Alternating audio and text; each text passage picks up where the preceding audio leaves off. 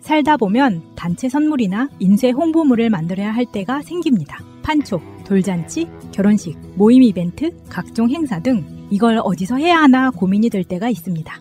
갤러리 기프트는 그간 새날에서 사 년 넘게 광고하면서 단 한 번의 클레임도 없을 정도로 열과 성을 다해왔던 기업입니다.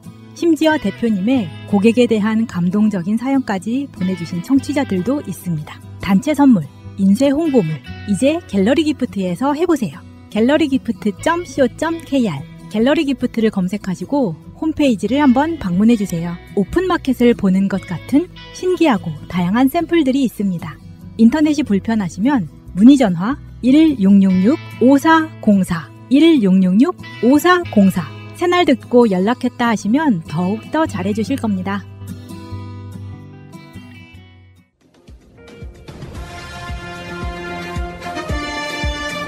꼭 알아야 할 어제의 뉴스. 문재인 전 대통령의 사저 앞 도로. 문 전 대통령을 반대하는 단체가 확성기와 스피커를 이용한 집회를 하고 있습니다. 귀향 이틀째인 지난 십일 일 오후부터 시작된 집회는 다음 날 오전까지 계속됐고, 밤새 소음에 시달린 인근 주민들의 신고는 오십 건 넘게 접수됐습니다. 우리 측에서 이거 이래가지고는 마을, 마을 우리 주민이 못 살아요. 이 방실에 전화해놨는데. 주민들의 반발이 커지자 경찰이 중재에 나서 어젯밤에는 집회가 열리지 않았습니다. 경찰은 이 단체에 일몰 시간 이후 확성기 사용을 제한하는 집회 시위 제한 통고를 내리고 위반 시 집회 금지 통고를 하겠다고 밝혔습니다. 또 집시법 시행령이 정한 소음 기준을 어기면 소음 중지 명령과 함께 형사 입건할 계획입니다. 어, 집회의 자유도 주민들의 평온을 해할 정도로 명백하게 그렇게 한다면 집시법을 위반한 사항이 될 수도 있는 그런 사항입니다. 문 전 대통령의 사저를 보기 위해 평산 마을을 찾는 시민들의 발길도 계속되면서 마을 주변 도로는 하루 종일 몸살을 앓고 있습니다. 사람이 없으니까 차가 올라갔다 도로 도로 내려오고 내려오고 미착성이 안 되니까 차도 당연히 불편하고 마을 사람들이 많이 불편합니다. 어제 오전에는 사저 안에 가림막이 설치되기도 했는데 생활하는 자연스러운 모습을 숨길 이유가 없다며 하루 만에 없앴습니다. 한편 문 전 대통령 귀향 이후 처음으로 맞는 주말인 내일과 모레 여러 집회가 예정된 가운데 방문객들도 더 늘어날 것으로 보여 평산마을은 또 한 번 홍역을 치를 전망입니다. 엠비씨 뉴스 문철진입니다. 철통 방역이 뚫린 이유로 우선 지목되는 건 늘어난 화물 거래입니다. 북한은 올해 일월부터 북중 화물 열차 운행을 재개했습니다. 매일 이십 량 분량의 화물이 북한 의주 방역장으로 운송됐는데 방역장이 포화되면서 방역에 빈틈이 생겼을 수 있습니다. 정치 이벤트 준비하기 위해서 많은 물자가 중국으로 유입이 되면서 그 과정에서 최초에 바이러스가 유입되었을 가능성이 크다고 보여지는 거요. 평양 바로 밑 남포항으로 들어오는 화물선도 유입 통로가 됐을 수 있습니다. 중국 다롄과 룽커우에서 화물을 싣고 온 배가 남포항 앞바다에서 수십 일 동안 자연 방역을 거쳐 하역하는데 이 과정에서 선원과 항구 직원들 사이에 접촉이 이뤄졌을 수 있습니다. 실제로 북한은 발열자가 나오기 시작한 지난달 말 북중 철도와 함께 뱃길도 전면 폐쇄한 것으로 확인됐습니다. 불법 환적과 밀무역도 유입 통로가 됐을 가능성이 높습니다. 북중 간 공식 교역이 중단된 기간에도 압록강 등 접경 지역의 밀무역은 상당 규모로 계속되어 온 것으로 전해집니다. 북중 접경 지역이 넓기 때문에 모든 것을 다 철저하게 그 차단하기는 어려울 것으로 보여져요. 틈새에 있는 부분들을 노려서 밀수가 이루어졌을 가능성이 높거든요. 불법 거래를 하다가 감염된 경우 발열 등 증세가 나타나더라도 당국에 신고할 수 없기 때문에 결국 전국적인 확산으로 이어졌을 가능성이 있습니다. 북한 당국은 아직 바이러스 유입 경로를 언급하지 않고 있습니다. 케이비에스 뉴스 신재입니다. 대장동 개발 사업 특혜 로비 의혹 재판에서 핵심 증거인 정영학 녹취록의 신빙성을 깨기 위한 시도가 이어졌습니다. 녹음 파일은 정영학 회계사가 김만배 씨나 남욱 변호사 등과 나눈 대화를 녹음한 것으로 정 회계사는 이 중 일부를 글로 옮겨 녹취록을 만들었습니다. 재판부는 지난달 말부터 원본 녹음 파일을 법정에서 재생하는 방식으로 증거 조사 중인데 대장동 일당 측은 음질이 안 좋은 녹음 파일을 가지고 어떻게 녹취록을 만들었냐는 취지로 반박했습니다. 유동규 전 성남도시개발공사 본부장 측은 구십구 퍼센트 이상 안 들리는 상황이라며 녹음된 대화 내용이 식별 가능하지 않다는 점을 조서에 명확히 기재해달라고 재판부에 요청했습니다. 김만배 씨 측도 녹음 파일만으론 일부 대화 내용이 식별되지 않는다고 주장했습니다. 이에 재판부는 재판부도 거의 내용을 알아듣기 힘들다며 녹취록은 녹음 파일의 보조적 수단에 불과하다는 점을 충분히 이해하고 있다고 덧붙였습니다. 검찰은 이어폰으로 들으면 더 명확히 들린다고 설명하며 녹취록은 검찰 측 속 기사가 편견 없이 작성했다고 했습니다. 정 회계사가 사비를 들여 만든 녹취록의 조작 가능성을 두고도 날선 질문이 오갔습니다.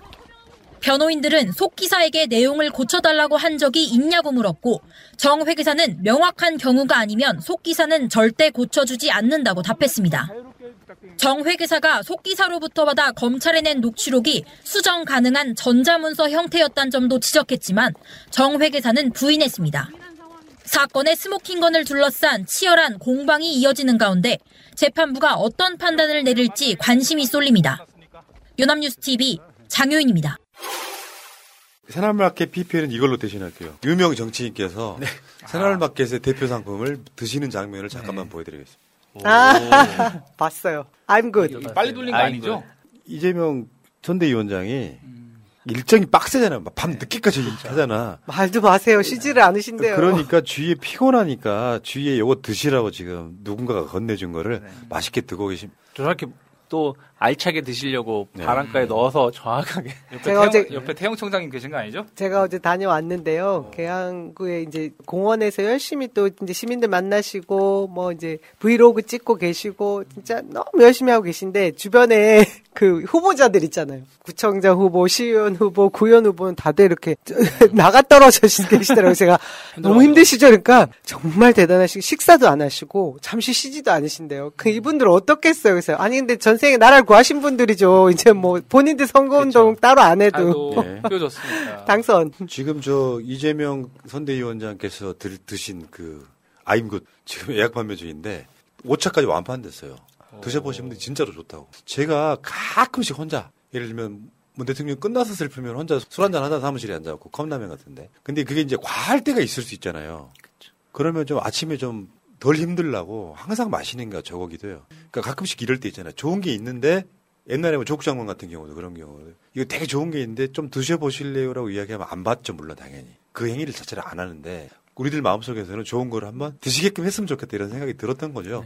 아무튼 이걸 누군가가 전해주셔갖고 잘 드셨다는 이야기고 우린 이용해 막아야지. 자, 감사합니다. 자, 예약 판매 실시 중이란 말씀드리고 제도로서의 민주주의가 흔들리고 구타는 일은 이제 없습니다. 민주주의가 밥이고 밥이 민주주의가 되어야 합니다.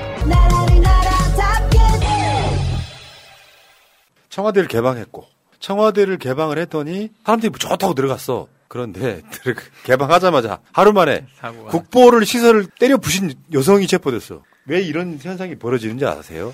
급박하게 하다 보니까 이런 걸 방지할 수 있는 준비가 안, 준비가 안 된 거죠. 청와대 관저 뒤편에 관저 뒤편에 석조 요리의 자상이라고 있어. 여기에 불전함 등이 놓여 있는데 오십 대 여성이 여기 와서 쉽게 표현하면 나는 솔직히 말씀드리면 약간 개독인 것 같아.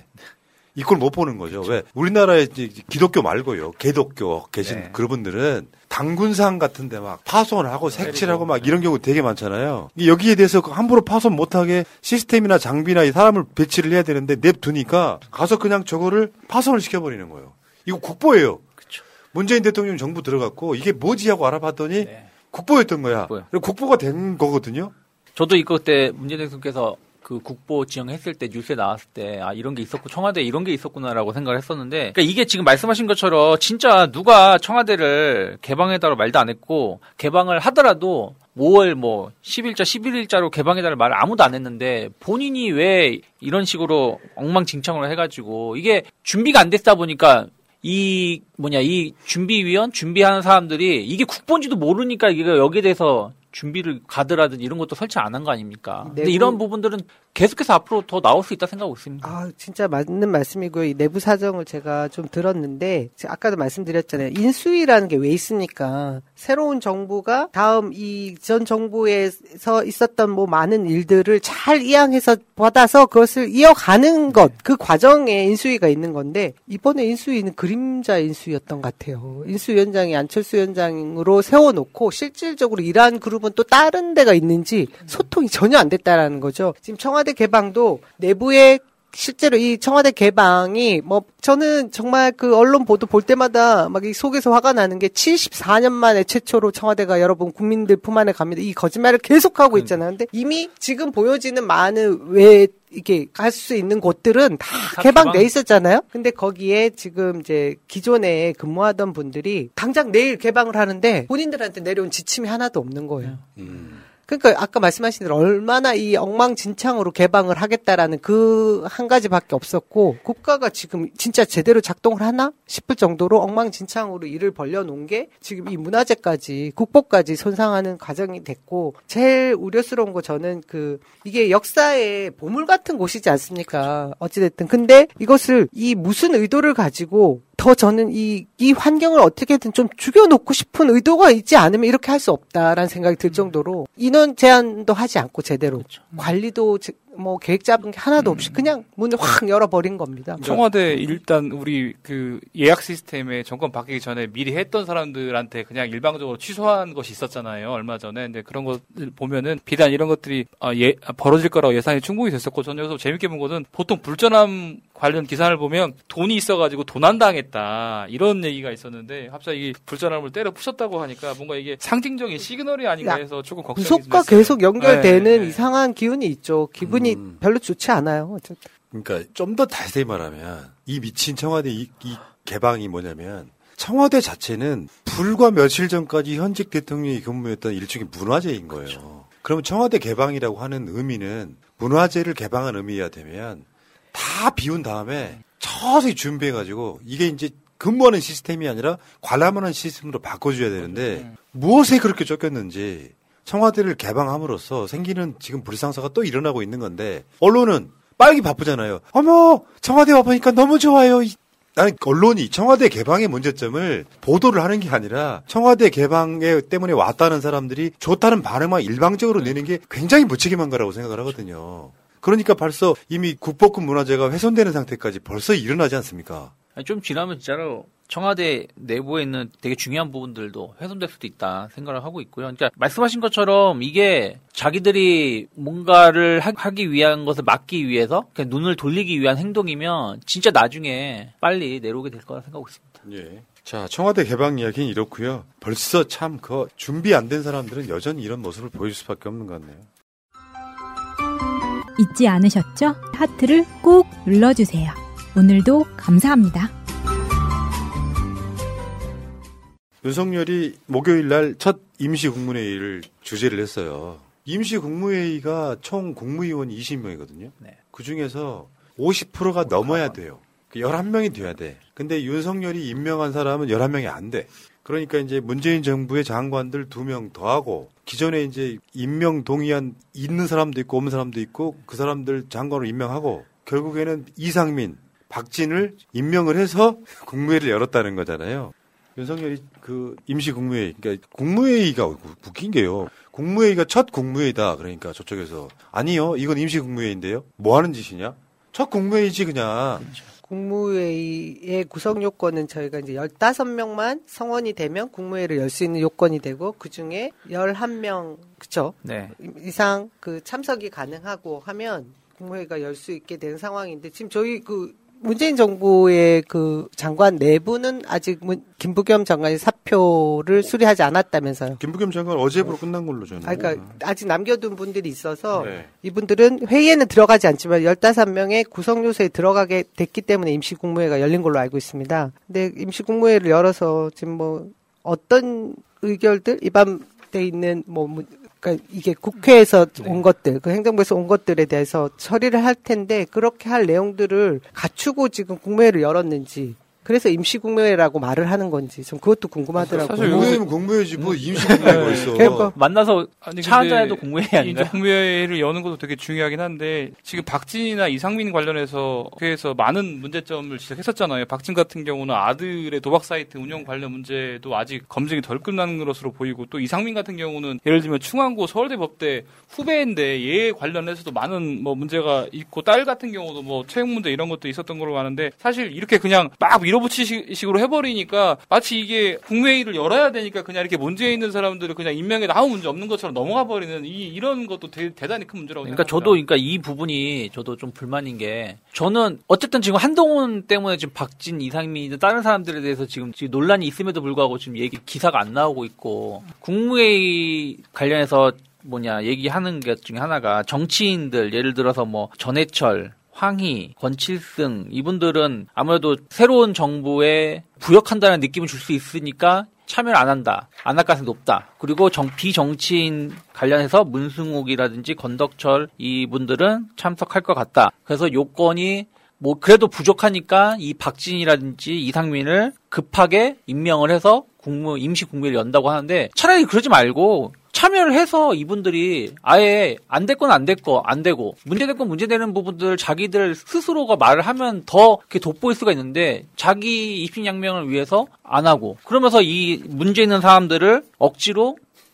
장관에 임명했다라는 것 자체가 전 개인적으로 조금은 답답하다 생각하고 있습니다. 여기서 이제 꼼수 하나가 등장하는데, 한덕수를 국무총리로 내정을 했다가 지금 민주당에서 부적격 이 흐름 때문에 안 해주고 있잖아요. 네. 그러니까 어떤 꼼수를 부리냐면 총리 직무대행, 네. 부총리를 총리 직무대행으로 임명해서 임명 제청을 하겠다 이 얘기가 나오는 거야. 근데 그게 뭐예요? 간단히 말해서 국무총리라고 하는 것은 국회에서 표결 절차를 거치잖아. 대통령이 장관을 바로 임명하는 게 아니라 형식은 국무총리가 장관들을 임명해달라고 대통령한테 제청을 하면 대통령이 오케이 하고 제청을 해주는 모양새인데, 총리가 국회에서 통과가 안 됐으니 제청해줄 사람이 없는 건데, 아니 그러면은 총리 권한대행 임명해갖고 제청해달라고 할게 이 안이 나오고 있는 거예요. 네. 그러니까 윤석열식 완전 개판 무대뽀인 거죠 이게 지금. 법치주의 전문가 대통령이라는 사람이 법치주의를 법을 몰라요 법을. 근데 이게 분명히 헌법에는 어 저기 뭐야 총리 같은 경우 국회의 동의를 얻어서 임명해야 되니까 그렇고, 총리가 국무위원을 제청하게 돼 있는데 일단 이제 국무총리가 없으니까 예를 들면 정부조직법에 직무 대행하는 게 부총리다. 이렇게 해서 이제 뭐 임명하려는 이런 꼼수를 부리고 있는데, 이렇게 되면은 사실은 부총리가 없으면 또 부총리 대행이 있거든요. 이렇게 하면 어느 순간 옆집 아저씨가 국무위원 제청하고 있을지 몰라요. 어, 이런 이런 꼼수는 안 되는 것이고, 그리고 이게, 이게 이제 여러 법학자들도 논의가 있잖아요. 이런 식으로 되면 안 된다. 헌법에서 어, 저기 뭐야 총리를 어, 국회의 동의를 받게 한 것은 대통령을 좀 견제하기 위한 것인데, 이렇게 돼버리면 완전 무력화된다. 그리고 국무위원 제청권도 총리가 하게 돼 있지 총리 권한 대행이 하게 안 돼 있거든요. 이런 점들 보면 정말로 뭐 법치주의 뭐 검사 이런 얘기 하면서 집권한 분이 이런 얘기를 하면 되나 싶습니다. 진짜 막가파식입니다. 정부 조직법 음. 이십이 조, 그러니까 헌법 팔십칠 조 국무위원은 국무총리의 제청으로 대통령이 임명한다. 정부 조직법 이십이 조 국무총리가 사고로 직무를 수행할 수 없을 경우엔 부총리 겸 기획재정부 장관, 부총리 겸 교육부 장관 등의 순으로 국무총리 직무대행을 맡도록 돼 있지만, 헌법에는 분명히 국무총리의 제청으로 대통령이 임명한다고 돼 있으니까 요거를 꼼수를 부려가지고 한덕수 임명 안 해주면은 우리가 그러니까 저 국회가 통과 안 시켜주면은 우리가 권한대행 임명해가지고 제청할 거야 이런 식의 꼼수를 부리는 거고, 국민의힘은 지금 한덕수 인준해달라고 지금 난리치고 있어요. 요걸 뭐라고까지 얘기하고 있냐면 대선 불복이다.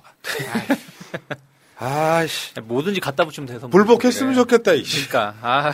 불복하면 안 되나요? 뭐 불복한다고 바뀔 뭐, 건 없는데 뭐 불복이라고 하죠 뭐. 음. 그, 그렇게 믿으라고 하지 뭐. 자 이, 이런 정도 상황 가고 있는데, 민주당은 최소한 그렇게 생각해요. 한동훈을 임명하는 건 피할 수 없을 거라고 생각해요. 근데 지금 한동훈 논란이 있어서 윤석열이 한동훈은 차마 지르질 못하고 있는 거예요. 왜냐하면 이게 한덕수까지 연결이 될까 봐. 근데 나는 이렇게 보거든요. 한덕수는 어떻게 보면 버리는 카드가 아닐까. 지금 이 시점에서. 뭐 하나는 양보를 해야 되잖아요.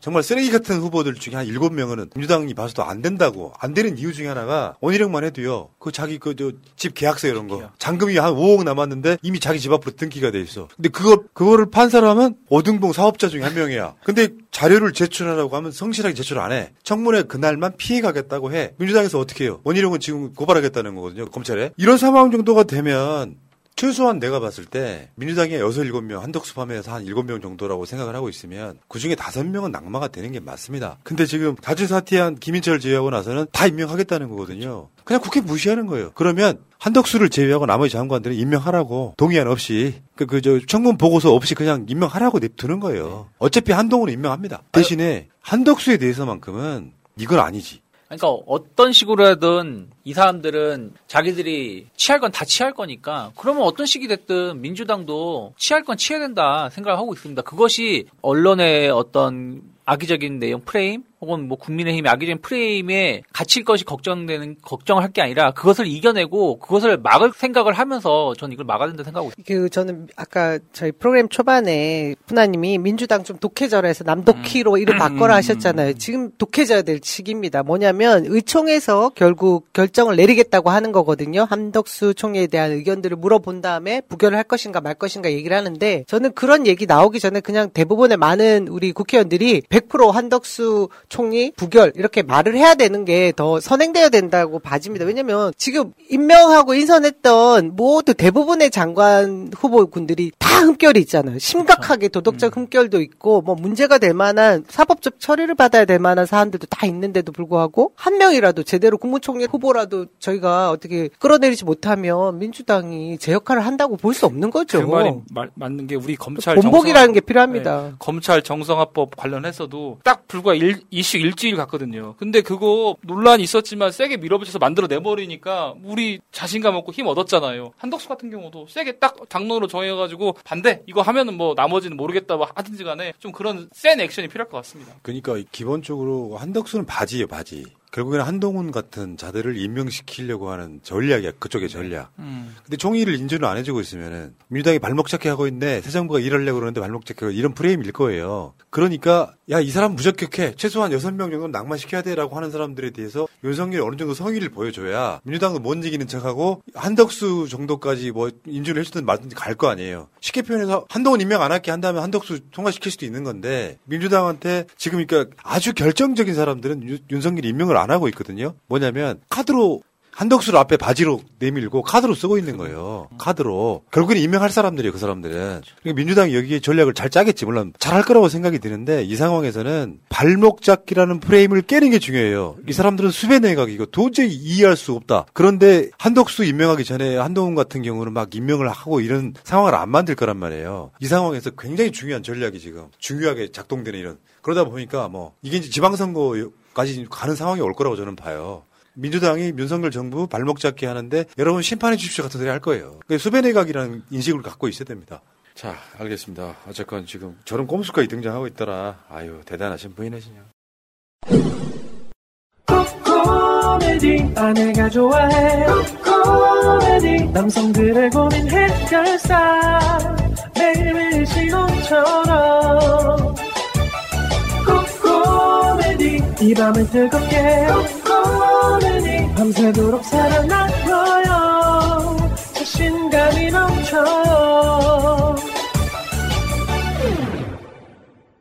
남성기능 강화엔 코코메디. 대표번호 공팔공 이오오 공공공공. 김성회 윤석열 대통령 비서실 종교 다문화 비서관. 윤석열 비서실의 종교 다문화 비서관. 와... 한번 봐봐요. 이 사람이 이렇게 생겼어. 김성회. 내가 알고 보니까 운동권이었더라고. 엄청난 운동권이었는데 변절해서 이렇게 된 거예요. 놀랍게도. 이제 케이비에스 보도 한번 봅시다. 조선 여성 절반이 성놀이기. 우리 꼬라지 알고 분노해야 된다. 이런 말을 한 자예요. 아 진짜로. 아, 난 근데 저는 그 전에 이 종교 다문화 비상을 왜 만든 거예요? 아, 저, 저 지금 그래서 이게 뭐 때문에 종교 다문화 비서관 종교라는 것이 들어가고 다문화라는 것이 이렇게 합해진 그 대통령 비서실에 필요할까라고 계속 계속 생각을 해봤는데 그거에 대한 어떤 설명도 없고 계속해서 이 김성회라는 인물의 우리가 흠결에 대한 얘기들만 하고 있고 이전에 쓴 칼럼 뭐 그, 그거 네. 썼죠 평강공주인가 뭐 그런 얘기. 근데 이 비서관이 과연 대통령 직속으로 왜 뭘 보좌해야 될지에 대한 그림은 전혀 모르겠습니다. 그러니까요. 근데 그냥 하나 떠오르는 건 그냥 무속 관련 네.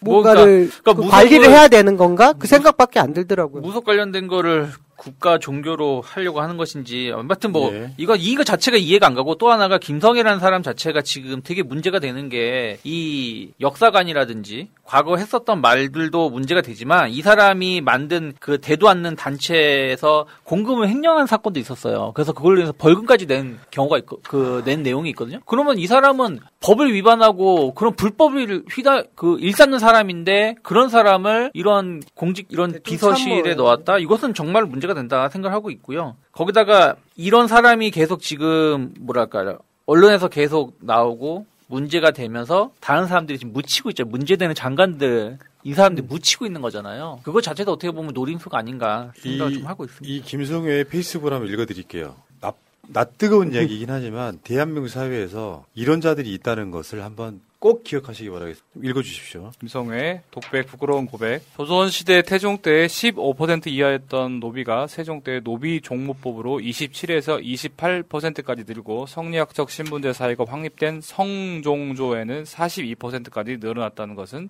실증적인 역사다. 고로 조선시대의 절반에 달하는 사십에서 오십 퍼센트의 인구가 노비였고, 그중 노비 이 세를 낳을 수 있는 여성 노비가 더 선호되었다. 그리고 노비들은 자유가 없었으며, 여성 노비는 외거를 하더라도 양반 주인이 수청을 요구하면 함께 밤을 보내야 하는 처지였다는 것은 역사학에서는 일반화된 이론이다. 결국 여성 인구의 절반이 언제든 주인인 양반들의 성적 쾌락의 대상이었던 것이다. 그런 부끄러운 역사를 반성하자는 것이 잘못된 것인가? 인구, 여성 인구의 절반이 성놀이기였다는 거야. 자, 그다음. 중도 입국 자녀를 받아들인 이유는 재혼, 결혼 이주 여성 중에서 본국에 있을 때 전 남편과의 사이에서 낳은 아이를 어머니 품으로 데려오자는 취지였다. 취지는 좋았지만 결국 중도 입국 자녀의 대부분은 결혼 이주 여성이나 한국 국적을 취득한 귀화 한국인들의 친인척들이었다. 그 비율이 구십이 퍼센트까지 되었고, 정작 정확한 의미의 중도 입국 자녀는 사 퍼센트에 지나지 않았다는 것이 이천십오 년 계명대 김혜순 교수의 논문 중 중도 입국 자녀에 대한 실태 조사로 확인되었다. 그러니까 간단히 말하면요, 그 외국에서 데려온 그 아이들 대다수는 그 남자의 자식이 아니라는 거예요. 어떤 근거도 없어요.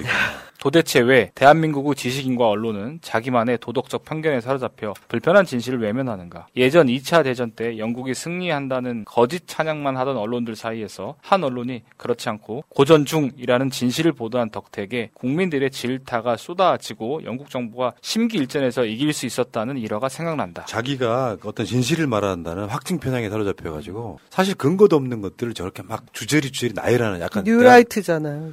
내가 봤을 때 약간 얘는 그냥 정신이 이상자에 가깝습니다. 지금 음, 불편한 진실을 얼굴 붉히면서라도 대할 수 있는 용기가 있을 때 세상은 좀 더 진실. 더 이상 듣고 싶지가 않네. 그러니까 얘, 얘가 이런 애라고. 네. 더군다나 무슨 뭐 저 저 동성애자들은 뭐 정신병이라 그랬지. 김성회, 너 때문에 나만 고생했다. 어, 똑바로 해라. 아니 그러니까 이런 확증 편향들이 사회를 망치는 거예요. 그 저 동성애를 뭐 고칠 수 고칠 있다고? 수 있다. 흡연자처럼 그 흡연과 같은 약간 약간 정신병 한 그런 거니까 충분히 고칠 수 있다, 이런 헛소리. 그러니까 이런 이해가 전혀 없는 자가, 아니 일반에 그냥 어디 저 저 저 에스엔에스 찌질이까지 관종으로까지 갈 수 있어요. 청와대 비서관으로 갑니다. 조선시대 여성의 오십 퍼센트가 성노예였다고요. 어처구니가 없네 진짜. 가봤니 이 새끼야? 정말. 아, 이게 뭐냐면 이런 식으로 해서 가장 불편한 진실이 뭐냐면, 이런 결론적 친일파들은 어떤 거냐면은 한국 사회 사람들 그렇게 좋은 사회 아니었어. 그 사회를 선진화시켜준 게 일본이야 같은 그런 논리들이거든요. 그거 지금 위안부 할머니들이 얘가 했던 말 결정적인 그거잖아요. 밀린 화대. 밀린 화대를 뭐 어쩌란 말이냐 같은 이런. 그러니까 위안부 할머니들이 종군 위안부 이런 걸로 가면서, 위안부라는 표현도 그렇다, 성노예로 가면서 자발적으로 갔다는 논리가 일본이 만들어낸 논리 아닙니까? 근데 그 거기 충실했던 자가 청와대 윤석열 비서야. 아니 청와대란다. 저기 저 양재택 윤석열 비서실 비서야. 이게 문제인 거지. 아니 이런 사람 누가 추천했는지도 모르겠고. 아니 근데, 근데 윤석열 정부에서 뭐 여성을 대하는 포지션을 보면, 자세를 보면 이런 것이 예정 예정돼 있었던 게, 일단 여성국 여성국 폐지하겠다고 하죠. 여성 장관 비율 문재인 대통령이 막 삼십 퍼센트 가까이 끌어올렸는데 이십 퍼센트 안 되게 만들어놨죠. 인수위에서도 그 여성 폄하했던 그 교수 슬그머니 밀어넣었죠. 이러다 보니까 아무런 여과장치 없이 이렇게 김성회 같은 애들, 예를 들면 종교 다문화 비서관인데 다문화를 대놓고 부정하는 어떤 이런 친구들이 비서관에 임명되는 그런 것을 목도할 수밖에 없는 상황이죠. 근데 이게 좀 뭐 저 뜻밖의 상식일 수도 있는데요. 예를 들면 조선시대라고 하는 것에 대한 나쁜 이미지는 일본이 일조한 게 커요. 이 중에 그게 식민사관 중에 네. 하나인데 일제 때 일제 강점기 때 잘못 만들어진 문화가 마치 조선의 문화인 것처럼 인식되는 경우가 많다고. 예를 들어서 우리가 알고 있기에 세종 때 상속 대상의 딸도 있었어요. 그리고 일반적인 문화가 다는 아니겠지만 부인한테 말을 올리는 문화. 근데 일본은 정말 그 남존 여비가 아주 만연한 그런 국가 중에 하나거든요. 소유물이고 약탈의 대상이야. 그것들을 조선시대와 조선과 일본화 등치시키면서 조선시대 여성들 오십 퍼센트는 성노리개였대. 어떤 근거로 이런 말을 하냐고요. 이분 아까 어떻게 발탁됐는지 뭐 이런 얘기를 하는 것 같은데 이 사람 그동안의 행적들을 보면 그 왜 자유일보인가 하는데 칼럼을 쓰면서 주 신데렐라가 아니라 평강공주로 지칭한 김건희 그 지금 배우자죠. 아. 예, 그쪽으로 통해서 발탁이 된 것일 것이라는 추측들을 많이 하더라고요. 주변에 얘기 들리는 거 보면. 근데 부정선거도 얘기했고요. 구구 쪽에 우리가 태극기 쪽 그걸 두둔하던 얘기를 굉장히 많이 해왔던 사람인 걸 보면 혹시 유튜브 보고 또 발탁한 건 아닐까 하는 그런 의심도 한편으로 듭니다. 정말 이해할 수 없는 인물이죠. 그러니까 얘네들 윤석열 포함해가지고 소위 심리적 친일파들은 그런 거예요. 일본이 더 우월하다는 것을 말하고 싶으니까 야 우리 한국 사람이지만 한국의 단점도 알아야 돼 같은 게 아니라 그런 문화에 쩔어있는 오히려 내가 봐도 정신 이상에 가까운 애예요. 아니 어떻게 지가 조선시대 살아보지도 않고 어떤 근거도 없이 일본화시킬 수 있냐고. 예를 들어서 외국에서 데리고 오는 그 자녀들이 아까 몇 퍼센트라고 그랬더라? 사 퍼센트. 사 퍼센트만 친자식이건 아버지는 다 친자식이 아니라는 거야. 통계가 어디 있었단 얘기예요. 그냥 어디서 그냥 누가 어떤 쓰레기 같은 교수가 쓴 거예요. 그냥 얘기를 하는 거죠. 근데 진짜로 이게 이 사람 청와대에서는 뭐 임명 전에 일이 다 사퇴시킬 계획은 아직 없다라는 식으로 말을 하는데 우리가 어떤 사람을 검증을 하는 것은 임명 전에 이 사람이 그 자리에 합당한 것인지 그 자리에 이 사람이 맞는지를 확인하고 맞다라면 그 사람을 임명을 해서 같이 일을 하는 것인데 그 전에 지금 이런 문제를 만든 사람이고 다문화 이런 거에 대해서 전혀 이 사람이 능력 어떤 검증된 실력이 없는 없음에도 불구하고 단순하게 임명 전의 일이고 자기들은 마이웨이로 임명하겠다라고 하는 것은 정말로 몽, 이 사람을 통해서 무엇을 하기 하려고 하는 것이 아닌가. 그러니까 그 윤석열 시대에 와서는요. 혐오 갈라치기가 일반화될 거예요. 음. 일본의 일본으로 특사본했던 사람 중에 하나가 한일 위안부합의 당사자가 따라가잖아요. 그건 잘했다라고 주장하는 세력이에요. 그러니까 이게 맥락은 다 똑같습니다. 왜 친일했어?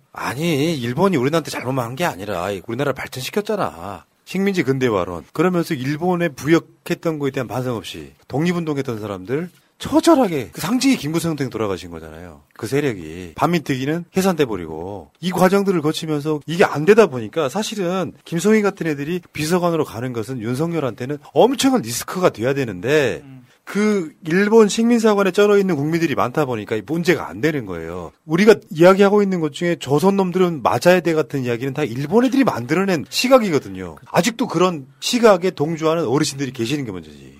근데 윤석열 측에 이 문제가 처음에 제기됐을 때 지금은 이제 답이 약간 좀 달라졌는데 김성회 어쩔 거냐 하니까 이거 임명 전에 일 아니야? 사퇴시킬 계획 없다고 이야기를 했어요. 그러면은 모든 장관들 청문회 왜 하니?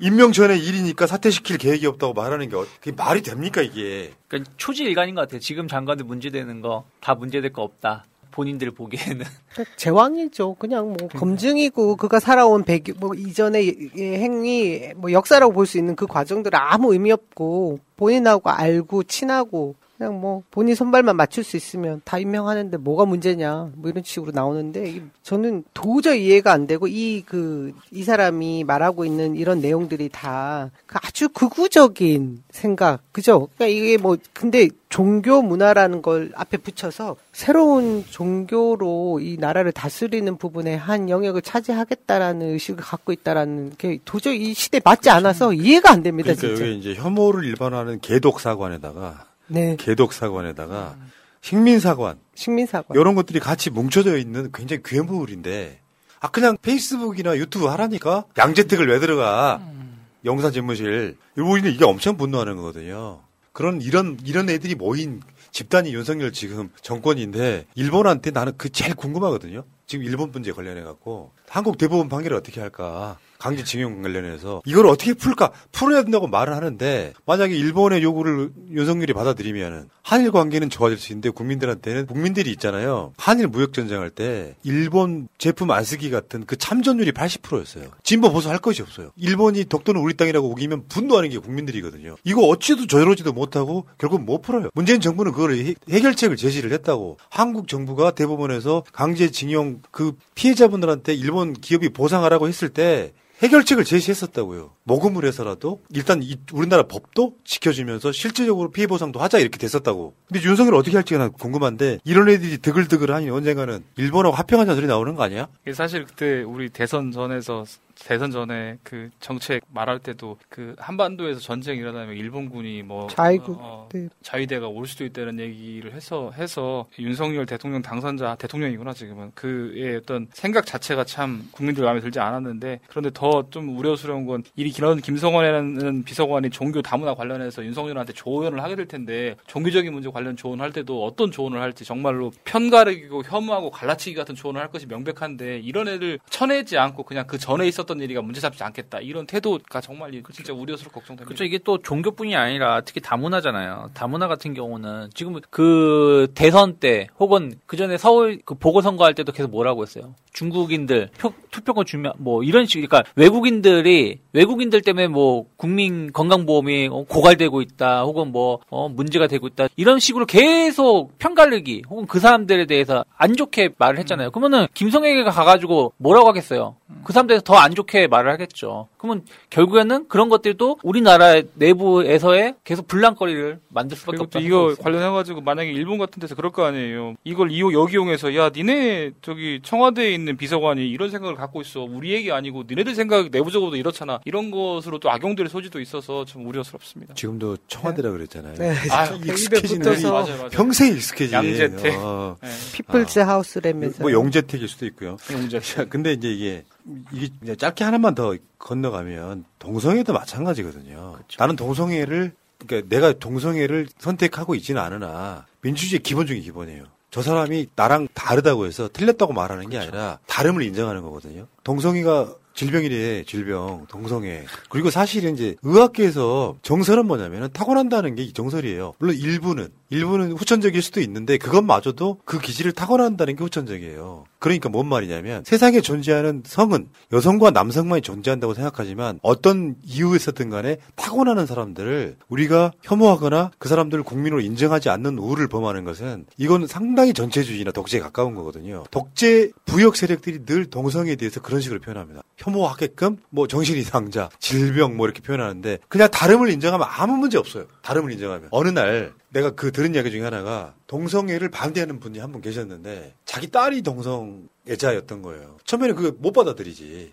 워낙 고정관념이 심하니까. 그런데 어, 그런 분들이 우리랑 크게 다른 게 아니거든요. 똑같은 사람일 뿐이야. 성의 방향성만 동성애를 하고 있는 거거든. 그럼 거기에 대해서 인정해주고 말면 되는데 굳이 부득불 니들 중에 틀렸어. 예를 들면 나치가 했던 그런 거 있잖아. 유대인들이 있잖아요. 유대인들이라고 하는 그 씨를 말려버리기 위해서 소위 말하면 제노사이드, 집단 학살을 하잖아. 그 명분이 그거잖아. 얘들은 비정상이라고. 그리고 왜 그 나치에서 그런 거예요. 장애인 이런 사람들은 다 죽임으로써 그 사회의 우성이 나와야지 열성이 나오면 안 된다 같은. 다 일맥상통하는 거예요. 이런 놈들이 비서관으로 가 있는 한 윤석열 정부는 깝깝한 정부가 되는 거죠. 그렇죠. 뭐 동성애라든지 젠더, 뭐 트랜스젠더라든지 이런 성 전환하는 사람들 이런 부분들이 다 그 분들의 그런 부분들도 인정해줘야 될 건 인정해주고 또 같이 할 수 있는 부분들을 해줘야지 그분들이 또 음에서 양으로 나와서 사회가 발전할 수 있는 것인데 넌 안 돼. 너 그것은 문제 있어. 당신들은 죄인인 것 마냥 취급하게 된다면 오히려 네. 그분들이 더 힘들 수 있다 생각합니다. 알겠습니다. 답답하네요. 김규현이 국정원장에 임명됐다. 김규현? 이 사람이 김규현이에요. 김규현. 이 사람이 한때 인터폴 적색 수배자였습니다. 때는 언제냐? 박근혜가 탄핵되고 나서 가장 큰 사회적 문제로 다시 이제 이슈가 올라왔던 게 세월호 사건에 그 당시에 김규현이 국가안보실 일 차장이었어요. 일 차장.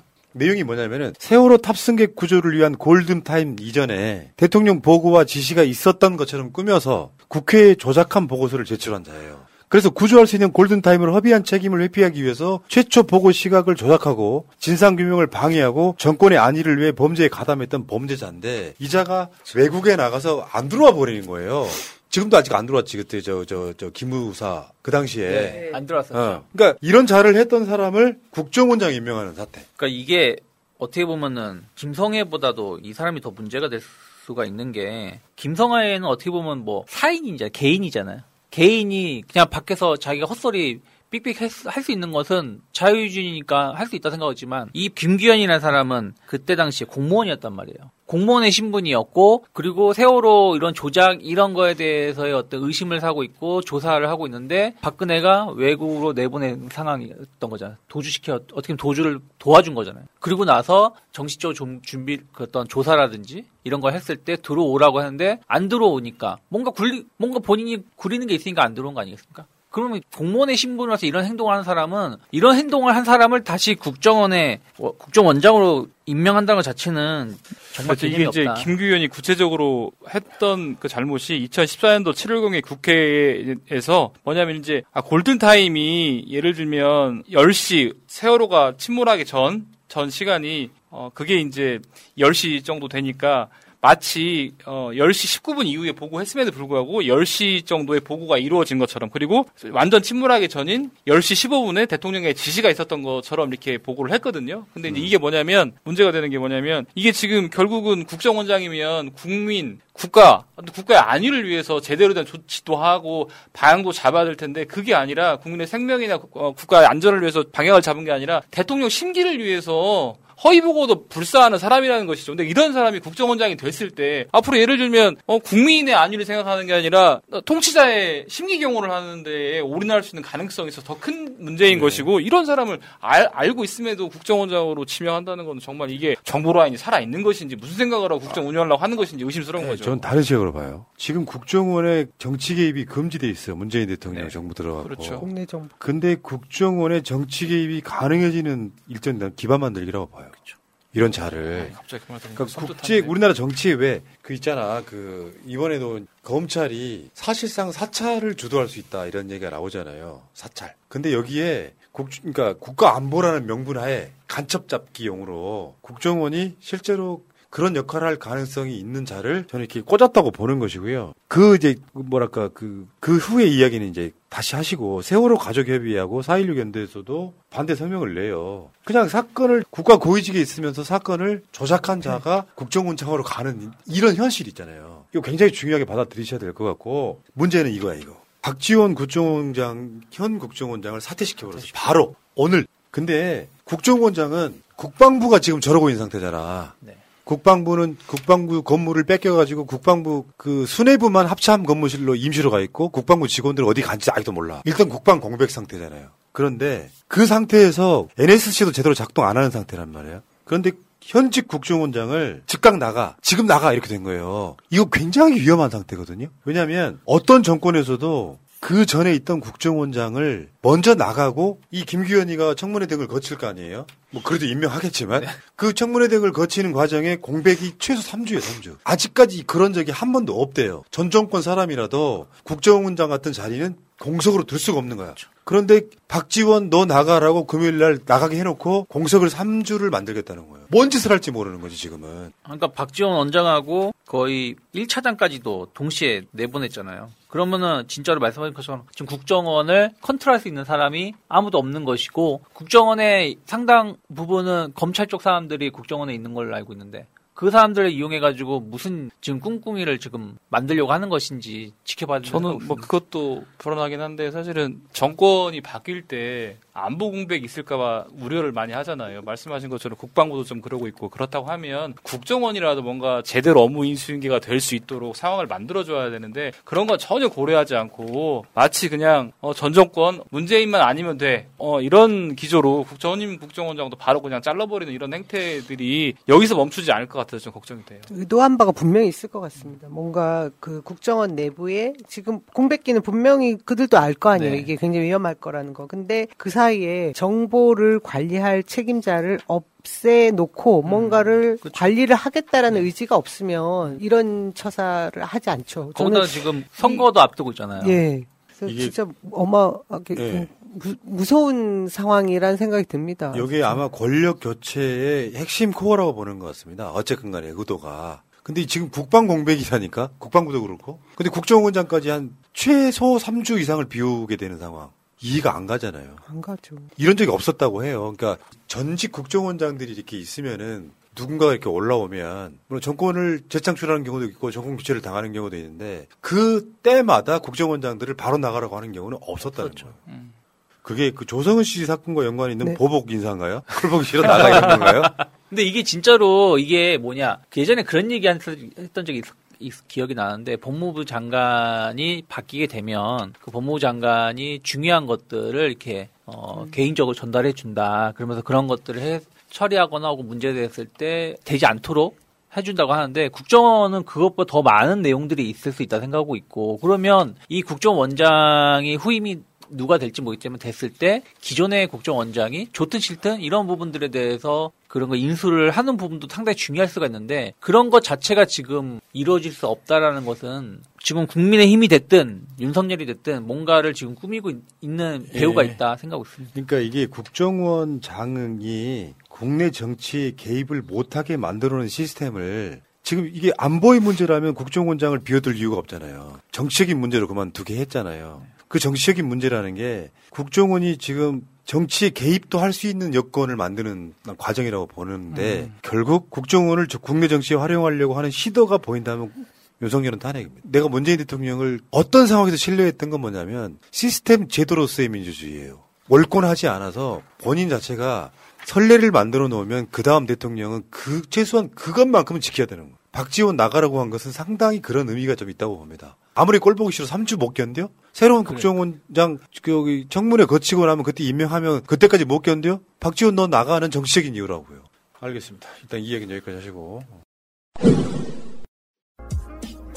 보험 손해보지 마시고 마이보험 체크하세요. 비싼 보험료는 꼬박꼬박 내면서 나에게 꼭 필요한 보험인지 보상은 제대로 받을 수 있는지도 모르고 계신다면 마이보험 체크와 무료 상담 해보세요. 삼십여 개 보험사의 상품들을 비교 분석해서 내는 보험료는 줄이고 받는 혜택은 높게 고객에게 가장 유리한 보험 가입, 보험 유지 방법을 알려드립니다. 정직한 보험 전문가들이 고객 편에서 꼼꼼하게 챙겨드리는 마이보험 체크 대표전화 일팔공공 칠구일칠 홈페이지는 한글로 마이보험체크 닷 컴 카톡에서 마이보험으로 친구 추가해서 상담할 수 있습니다. 새날과 꾸준히 연대했던 바로 그 업체입니다. 혹시 김현숙 청문회 보셨어요? 여가부 장관? 짧게 봤어요. 아무도 안정이지? 짧게 봤어요. 뭐 여가부 장관 뭐 정치적 비중도 없고 여러분들 그러시면 안 돼요. 윤석열이 공약이니까 봐야지 힘들어도 날새기로 했어 그거 날새기로 했는데 일단 분위기가 어떤 느낌이냐면은 난 저 사람이 장관 후보자잖아요. 네. 말하는 게 엄청 찌질해. 장관 느낌이 아니고 나 주위에 그런 캐릭터를 본 적이 없네. 희말이도 없고 일관성도 없고 쉽게 표현하면 좀비 하나 앉혀놓은 것 같은 느낌. 진짜 그 하이라이트 내용들을 보면 본인이 왜 여가부 장관에 나와야 하는지에 대해서 모르겠어요. 첫 번째가 여가부를 여가부 장관이 폐지해야 된다. 폐지해야 되는 게 맞다라고 생각을 하고 있다고 말을 했고요. 두 번째는 그 민주당 의원께서 여가부 예산 그 부족, 예산이 부족해서 성과를 못 낸 거 아니냐. 그러니까 말도 안 되는 소리를 했죠. 약 이조 원의 예산을 주는 나라는 어디도 없다. 그럼에도 불구하고 성과를 못 내고 있다라고 표현을 했고요. 아 이제 그 이야기를 제가 좀 설명을 드리려고 그래서 화면을 한번 보여드리려고요. 음. 서로 앞서가고 따라오지를 못해서 제가 설명을 드리면 일단 가장 큰 문제가 여가부 폐지에 동의한다는 여가부 장관 후보자인데 일단 이것도 코미디고요. 코미디죠. 그다음에 아까 말씀하신 것처럼 여성가족부를 폐지하겠다는 이유가 이십 년 동안 여, 여성가족부가 있었는데 성격차 지수가 크게 나아져서 이제 폐지된다는 거예요. 더 노력하면 된다는 그 논리를 안 만들고 있는 거예요. 그렇죠.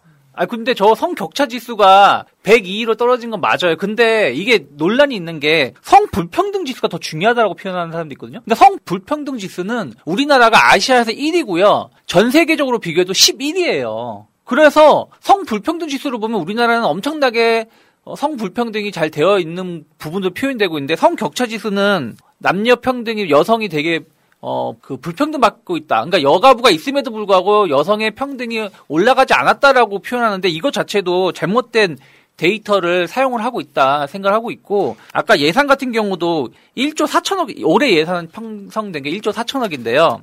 이게 엄청나게 많은 것처럼 이 사람 후 여가부 장관이나 후보가 나와서 말을 하고 있는데, 그 뭐냐 보건복지부 예산이 구십육조고요. 교육부 예산이 팔십구조고요. 고용노동부 예산이 삼십육조입니다. 하다못해 농축산부 예산이 십사조예요. 아니 이조도 안 되는 예산을 가지고 무엇을 어떻게 하라는 것인지, 이조 안에서도 가족 그 관련된 예산이 구천억이고, 청소년 관련된 게 이천칠백억이고, 여성이라든지 여성 권익 관련된 게 한 이천삼백억밖에 안 돼요. 뭐.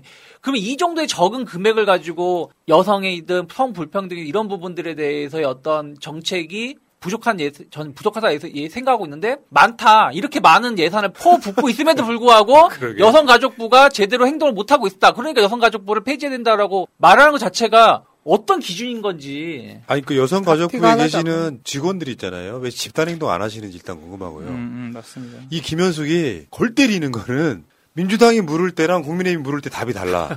그러니까 예를 들어서 여성가족부 관련해갖고 민주당 의원들 답에는, 질문에는 새로운 사회 환경에 맞게 부처의 역할과 기능의 변화가 중요하다, 이렇게 필요하다 이렇게 말을 하는데, 국민의힘이 물을 때는 여성가족부 폐지 공약에 동의한다 이러고 있어요. 그러니까 음. 완전히 결이 다른 게, 여성가족부의 방향성이나 이건 좀 고쳐 쓸 수 있어요라고 이야기하지만 국민의힘이 물으면 폐지에 동의한다 이러고 있어. 근데 내가 왜 아까 좀비라 그랬냐면요, 어떤 말하는 투나 태도나 이런 것들이 장관감이 아니에요. 이 사람이 언제 국회의원 또 한 적이 있다 그러지. 이천십년도에 정말 희한한 사람 하나를 장관으로 꽂아가지고요, 여성가족부 폐지하는 공약에 대해서 뭐 난 이렇게 보거든요. 여성가족부 장관을 임명했다는 게 폐지하려고 들어간 그런 자리가 어딨어. 그러니까요. 코미디죠. 그러면 내, 난 내가 장관 후보자라면 폐지라고 말씀을 하셨지만 앞으로 제가 잘해서 여성가족부의 역할을 더 이렇게 더 낮게 하겠다라고 포부를 밝히면 난 끝난다고 생각해요.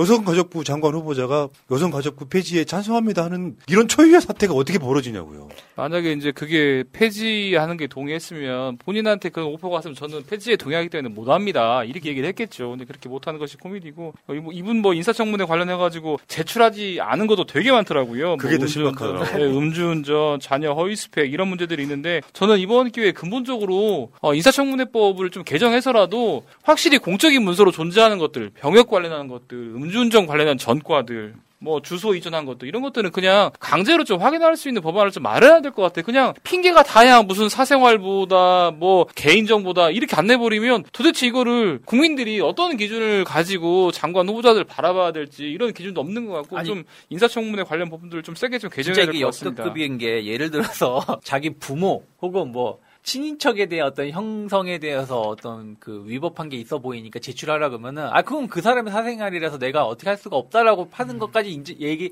이해할 수 있겠는데, 본인의 재산 형성 과정, 그리고 본인이 음. 음주운전을 했는지 여부, 그리고 본인의 자녀의 병역 문제라든지 어떤 허위 스펙 이런 부분들에 관련해서 내용을 내라고 하는데, 사생활, 음, 왜지, 왜 청문회 하는 거야, 이거? 아니, 되게 열받는 게 그런 거지. 왜 안 내, 그러니까. 과도한 자료 제출 요구 때문에 안 냈다. 그러니까 어서 보고 들은 건 있어. 지금 정치적 장관들이 한 얘기 보고 들은 건 있는데, 그래서 안 낸 게 그런 거예요. 음주운전 여부, 재산의 형성 과정, 자녀들의 허위 스펙, 군 복무 이런 것들을 안 내. 필수적인 거잖아요. 제가... 결국에 이게 음주운전 했다라는 거고, 병역 문제가 있다라는 거 아니에요? 제가 이게 솔직히 말씀드리면 이 청문회를 전혀 못 봤거든요. 뭐 다른 일들이 굉장히 많아서 못 봤는데, 지금 여기 서 나온 얘기만, 얘기만 들어봐도, 들어도 아니 그 국민의힘에서는 참 그러죠. 적합한 후보를 세운 것 같다는 생각이 후보. 듭니다. 네. 예, 좀비 같은 태도로 폐지를 해도 아무 저항하지 않는, 그 자신의 자존심도 상하지 않을 수 있는 그런 후보로 내세워서, 그 국민의힘 쪽에서는 완전히 적합한 인물이네요. 그그 그 뭐냐 이분의 아, 외모 평가하려는 게 아니라, 이분의 외모를 보면 그 윤병세인가요? 네. 그 정말 그 외교 통상부 장관, 그 사람도 보면 되게 헐랑헐랑 약간, 약간 간헐품을 약간 그 묘사했잖아요. 아. 아, 한숨밖에 안 나오네 진짜. 하나같이 어디서 이렇게 이런 분들만 찾기도 쉽지 않겠어요. 지금 오늘 저희가 지적한 게 국정원장 관련해서 지적했죠. 종교 다문화 비서관 관련해서 지적했죠. 그다음에 여성 여가부 장관 후보자 관련해서 지적했는데, 이 진짜 국정의 난맥상들이 어떻게 벌어질지 눈에 봐도 너무 훤한 것 같은 거예요. 예를 들면 여성정책 관련해서도 그 부서를 폐지해야 된다는 사람이 장관이 되려고 그러고, 여기 뭐 혐오나 어, 증오 관계를 만들어낼 사람이 종교 다문화 비서관 한다 그러고, 뭐 예를 들면 국정원장도 지금 국방부가 어디로 움직인지도 미정된 상태에서 국정원장도 지금 공백 상태에 있고 참 이런 저는 이런 하나같이 일관된 한 가지는 있는 것 같아요. 다른 것보다 그냥 저 제가 이제 되게 조심스러운 얘기긴 한데 이 정부의 인선의 가장 주안점은 윤석열 보위 음. 모든 사건과 관련된 것들을 다 덮을 수 있는 네. 그동안 검찰에서 근무하면서 정말 많은 사회 문제들을 손을 대왔잖아요. 그 구석구석에 연루 다 연루된 분들 그런 분들이 본인의 주변에서 이번 정부를 통해서 이전에 있던 자료들을 다 없앨 수 있는 그런 과정을 거치려고 하지 않나 하는 그런 의혹이 들 정도의 인사들로 채운 것 같아요. 아, 진짜 제가 생각할 때마다 아, 너무 긴 거 아니에요? 영화로 쓰기도 힘들 것 같습니다, 진짜. 음. 그러니까 이게 음. 어느 정도 영화 시나리오 만들기도 힘들었어요. 대통령 하나 잘못 보면 재앙이에요, 재앙. 심하게 재앙입니다. 내가 최근에 보고 느낀 건데 아니 그냥 우리 같은 방송도요 패널 하나 뽑고 사람 쓰는 거 굉장히 중요하게 생각하거든요. 새로운 패널도 집어넣고 싶은데 내 기준에 안 맞는 사람이 너무 많아서 방송 몇 개를 못 만들고 있어요. 사람이 부족해서. 근데 이건 국정이잖아요. 음. 근데 쓰레기 같은 것들 다 모아놓고 그거를 그러니까 뭐 어떤 어떤 사람은 청문회 대상이기도 하고 어떤 사람은 대상이 아니기도 하는데 아까 그 김성회나 국정원장 후보나 나오는 인사 족족 김현숙 여, 여가부 장관 후보잖아. 어쩜 다 이러냐고. 국가란 말이에요. 이거는 왜 이건 중요하냐면 얘네들이 다 세금 쓰레들이에요. 우리가 낸 세금 쓰레들이라고. 그러면 최소한 심사숙고하다가 사람 하나 한 열 명 중에 한 명 정도 미처 검증을 못했던 게 드러났어. 그럼 미안하다고 사과하는 거예요. 이거는 뭐 거의 국민들한테 하나도 온전하지 않은 수배 내각을 투척해놓고 임명해줘! 이런 짓 하고 있는 애를 어떻게 우리가 그냥 봅니까? 아 진짜 무슨 게임하는 것 마냥 게임할 때 보면은 선과 악으로 구분되는데 어떤 사람은 자기의 캐릭터들을 다 나쁜 놈으로만 다 구성하는 사람들도 있어요. 일부러. 그래서 이게 어떻게 되나? 또 어떤 사람은 착한 사람으로만 이렇게 구성하는 건데, 그렇지, 이렇게, 이런 애들을 다, 이런 사람들을 모아다 놓고, 어떤 정부를 만들려 주려고 하는 것인지 예. 궁금합니다. 알겠습니다. 이재명 선대위원장이 재명인의 마을에 이제 본격 글을 쓰고 있어요. 음. 그 글부터 한번 보여주세요, 글부터. 김진태가 강원 지사라니, 강원 아닌 가좌근, 강원도로 전화에 바꿔주세요. 가족, 가족. 가족. 이광재 후보님이 뛰어난 개인 역량으로 엄청난 정당 지지율을 뛰어넘고 계십니다. 어제 다스베이다에서 말씀드린 것처럼 이광재 후보 꼭 지켜주세요. 대선 대비 삼분의 이에 불과한 낮은 투표율, 지방선거 말하는 거예요. 지지층이 투표에 적극 참가하면 이깁니다. 그리고 참 정기과장 모임은 취소합니다 이렇게 얘기했는데 이런 거 굉장히 중요해. 그, 그러니까 이광재 후보에 대해서는 어저께 보니까 케이비에스 그 강원도 케이비에스에서 토론하더라고요. 토론을 정말 김진태 때문에 안 보려고 그랬는데 이광재 때문에 봐서 대화가 안 돼요. 그냥 보고 있으면 답답해 미쳐버릴 정도야. 한 글자로 누가 그렇게 표현했더라고요. 이광재 후보와 패널 김진태가 출연했다. 음. 자신의 이야기는 하나도 없고 얘기 듣는 족족 그냥 반응만 보이는 그런 후보여서 준비가 하나도 안 됐다라고 보여졌고 실제로 지금 바닥 제가 강원도에 지난주에 갔다 왔거든요. 하고 있는 건 딱 한 가지가 있답니다. 김진태 후보가 밑바닥 정서에 계속해서 이, 이광재 후보에게 자기가 정면 돌파할 수 있는 방법이 없으니까 네거티브만. 그러니까 조직 조직해서 사람들한테 계속해서 이광재가 왜 중도에 꼭 사퇴했던 경우들 뭐, 뭐 여러 가지 경우들을 들면서 네거티브만 하고 있다고 하는데 저는 지금 지지율 최근의 지지율들을 보면 강원도민들이 그래도 여전히 우리 그 강원의 아들은 이광재 자녀 정말 일 잘하자녀 이걸 아, 아 이거 이 사투리 아니죠 강원도 강원도잖아 뭐 이거를 다들 알고 계시는 것 같다는 생각이 드는 게 이 지지율이 점점점 이 격차가 좁아지고 있고요. 어 뭐 굉장히 차이가 나는 후보입니다. 그래서 전부 왜 딱 한 마디로 정리한다고 하더라도 아무리 그래도 음. 김진태는 아니자녀 아 이것도 아닌데 사투리 김진태는 아니잖아 이런다고 윤석열 대통령이 아마 당선자 신문에서는 막 우리 지역 돌아다니면서 선거운동 쌩 했었잖아요. 근데 지금 이제 취임하고 나니까 그거를 못하고 있어서 지금 속으로 몹시 당황하고 있을 것 같은데 이재명 후보가 이런 때 이제 정말로 선대위원장 맡았으니까 뭐 재명인의 마을이든 아니면 강원도를 방문하시든 아니면 이광재 후보를 만나셔갖고 하시든 정말 밭 갈아달라고 홍보하시면서 적극적으로 띄워주시면 지금 여론조사 보니까 십 퍼센트 차이가 안 나는 것 같더라고요. 그리고 어, 시간이 그렇게 차이 안 나요. 네, 그렇게 차이 안 나잖아요. 시간이 뭐 아직 한 이, 삼 주 남았으니까 한두 번만 조금만 가주시더라도 아마 강원도 선거판은 많이 바뀔 것 같고, 그리고 자질부터가 다르잖아요. 검사 출신의 김진태 뭐 막말하고 카우보이 모자 쓰고 이런 사람하고 강원도 도정을 해본 사람하고 뭐 어, 이광주 후보가 너무 자질면에서 뛰어나니까 그런 부분들 잘 홍보하면 어, 좋은 결과가 좀 있지 않을까 싶습니다. 강원도 분들이 이제 강원도 인구는 얼마 안 되니까 우리가 비중 없다고 생각하는데요. 예를 들어서 이재명 선대위원장이 우리 목표는 여덟 석이야. 총 열일곱 석 중에. 그럼 우리가 이긴 거다. 분위기상. 대선 끝나자마자 치러지는 선거니까. 근데 강원도가 그중에 하나를 좌우하는 거거든요. 근데 강원도 분들은 이광재 후보는 대선 후보라고 생각해요. 강원도가 나은. 대선 후보죠. 왜냐하면 이게 만약에 이장 이광재 후보가 강원도지사가 되고 바로 그 다음에 그 다음에 대선이 있거든요.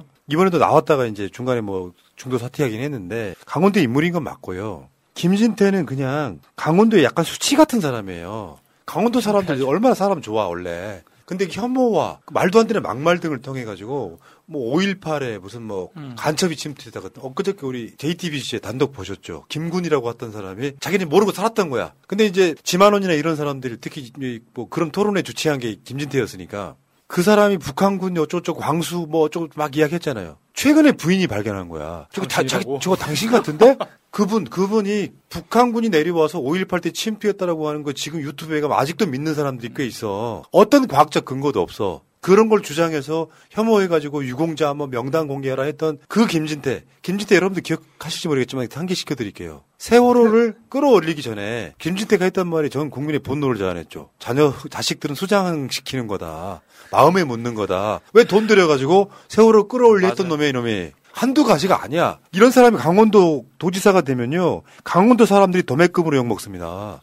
아니 진짜 김진태 때문에 춘천 닭갈비 먹으러 안 갔잖아요. 네. 그리고 김진태가 낙, 낙선하자마자 다들 춘천 이제 가자고 했었던 거 기억나거든요. 잘 고민해 보셔야 된다 생각하고 있습니다. 춘천 혹은 강원도 분들. 지금 우리 아까 초반에 그 얘기했는데 윤석열 지금 대통령이 전과가 없다라는 게 왜 그랬습니까? 검사 출신들이었기 음. 때문에 그 저기 아까 말 한동훈도 마찬가지 그런 이유가 우리 계속 이렇게 확인되는 것들이 여러 가지 있잖아요. 근데 김진태 후보도 본인이 검찰, 공안 검사 출신 아닙니까? 전과가 없다라는 걸 계속해서 자랑을 하고 다녀요. 그에 반해서 이광재 후보는 민주화 운동할 때 생긴 그런 전과도 있고 또 노무현 대통령의 그 대선을 위해서 정치자금법 위반했던 부분도 있고 이런 전과들을 가지고 계속해서 네거티브를 하고 있는데 결국은 진짜 민생을 위해서 강원도 먹고 살 거리를 위해서 일을 잘했던 사람, 그 성과가 있는 사람이 누군지 그리고 앞으로도 정책에 있어서 누가 사람. 더 잘할 사람인지에 대한 그 완전하게 이게 구분이 되는 인물이거든요. 근데도 아직도 뭐 이렇게 지지율이 왔다 갔다 한다라는 게 아직 우리 국민들이 이제 얼마 전에 대선 끝나고 나서 강원도가 대선에서 많이 이겼거든요. 그 부분 그리고 윤석열 당 아니, 대통령 대통령이 잘 안 나와 당선인의 음. 그 외가라는 뭐 이런 그 원정주의가 아직 조금 있는 것 같아요. 아니 그렇다고 당선인은 아니지. 아, 대통령 어, 말이 안 나오지.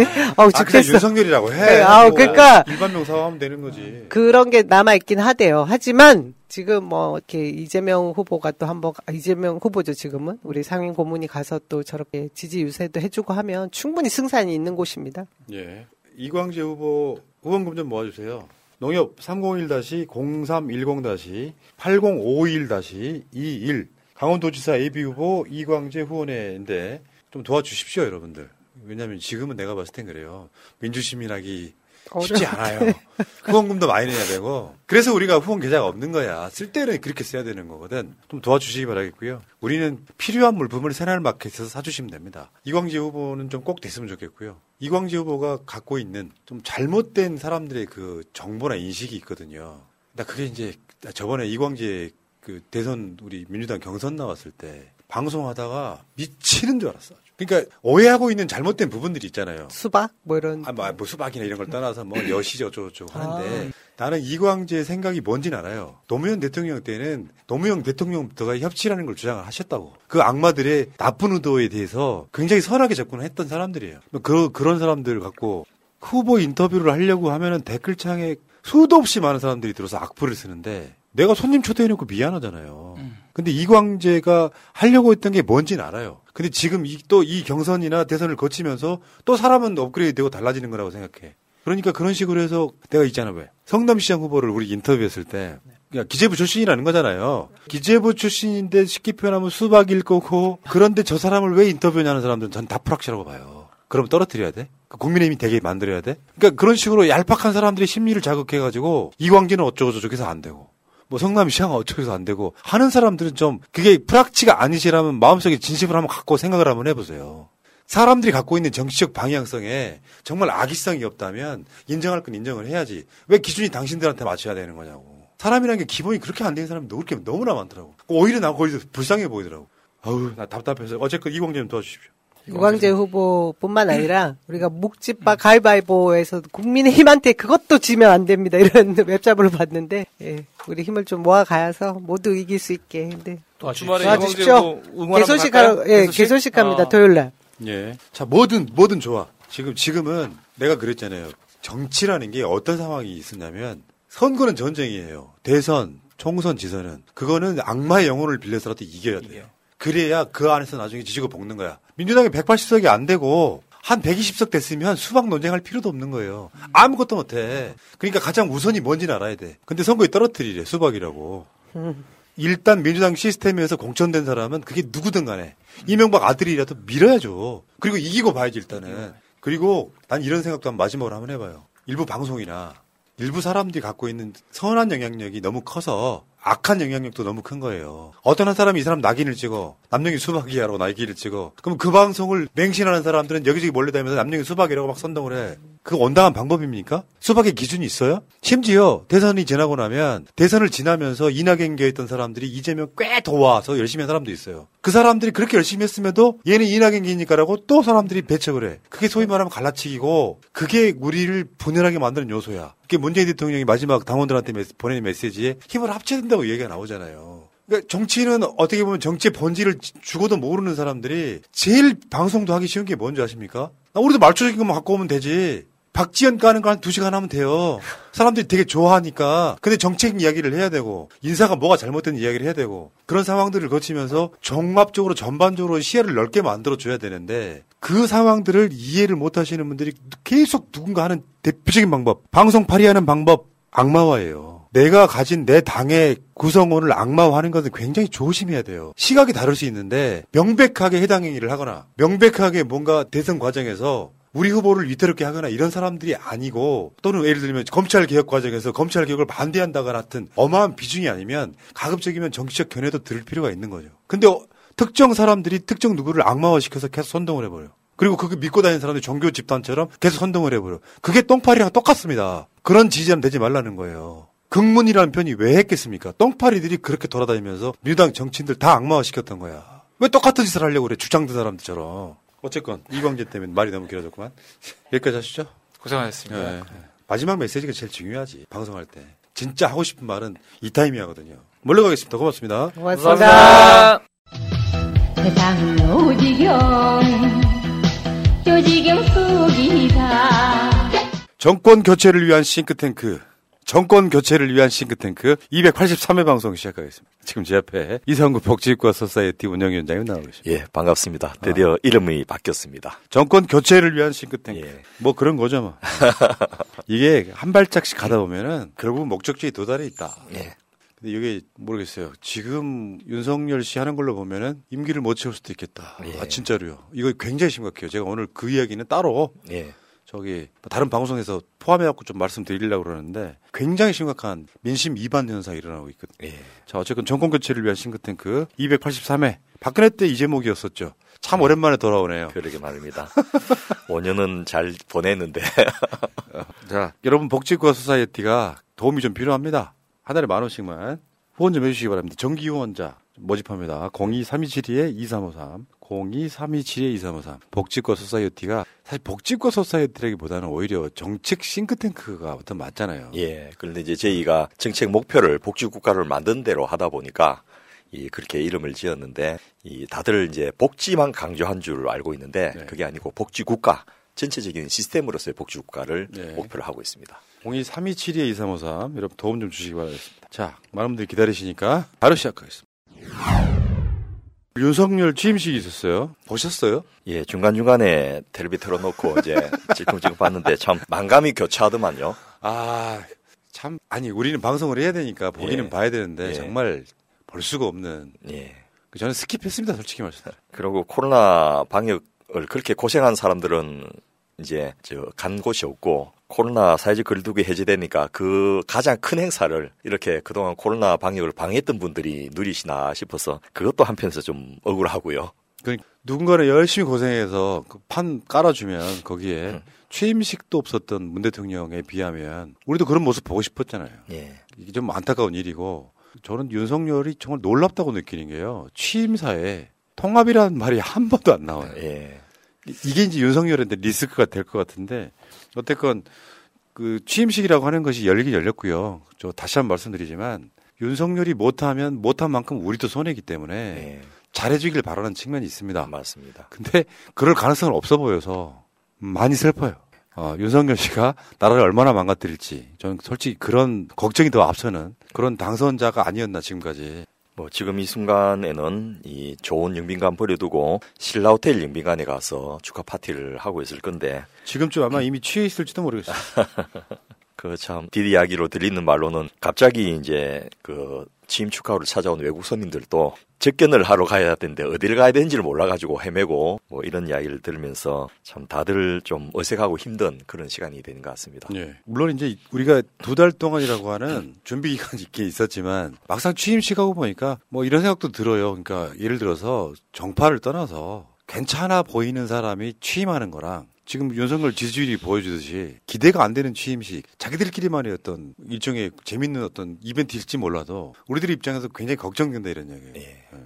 자, 근데 참 비교되는 게 그 사만 천 명이 운집한 어마어마한 취임식보다도 그 아무런 공식 행사를 준비를 하지 않고 그냥 저 근무 마치고 나오는 문재인 전 대통령을 저 환송하는 그래서 이제 거의 뭐 퇴임식이 돼버렸는데 그 모습이 정말 감동적이었습니다. 사상 첫 퇴임식이었다고 하더라고요. 이제. 예, 이 분수대 광장이 꽤 넓은데 저기를 가득 채우고 그 숙정문 앞에 있는 청와대 본관에서부터 걸어 나오셨는데 그곳을 쭉 따라가면서 사람들이 이 분수대까지 가득 채우는 걸 보면서 야, 참 국민들이 그 윤석열 대통령이 뽑혔지만은 마음은 역시 문재인 대통령께 두고 있었구나라는 걸 다시 한번 확인해 볼 수 있었습니다. 예, 그러니까 제가 봤을 땐 그래요. 캐릭터가 완전 정반대이기 때문에 윤석열은 때로는 한동훈을 임명하듯이 자기 진영을 위한 뭔가를 할 수 있다고 생각하는데 예. 결국 시간이 조금만 더 지나고 나면 바로 비교가 될 거라고 생각이 들고 예. 또 한편으로는 이번에 아주 아깝게 대통령이 되지 못한 이재명 지금 이제 의원이 예정돼 있죠. 예. 그 비교도 좀 많이 하게 될 거라는 생각이 들고요. 예.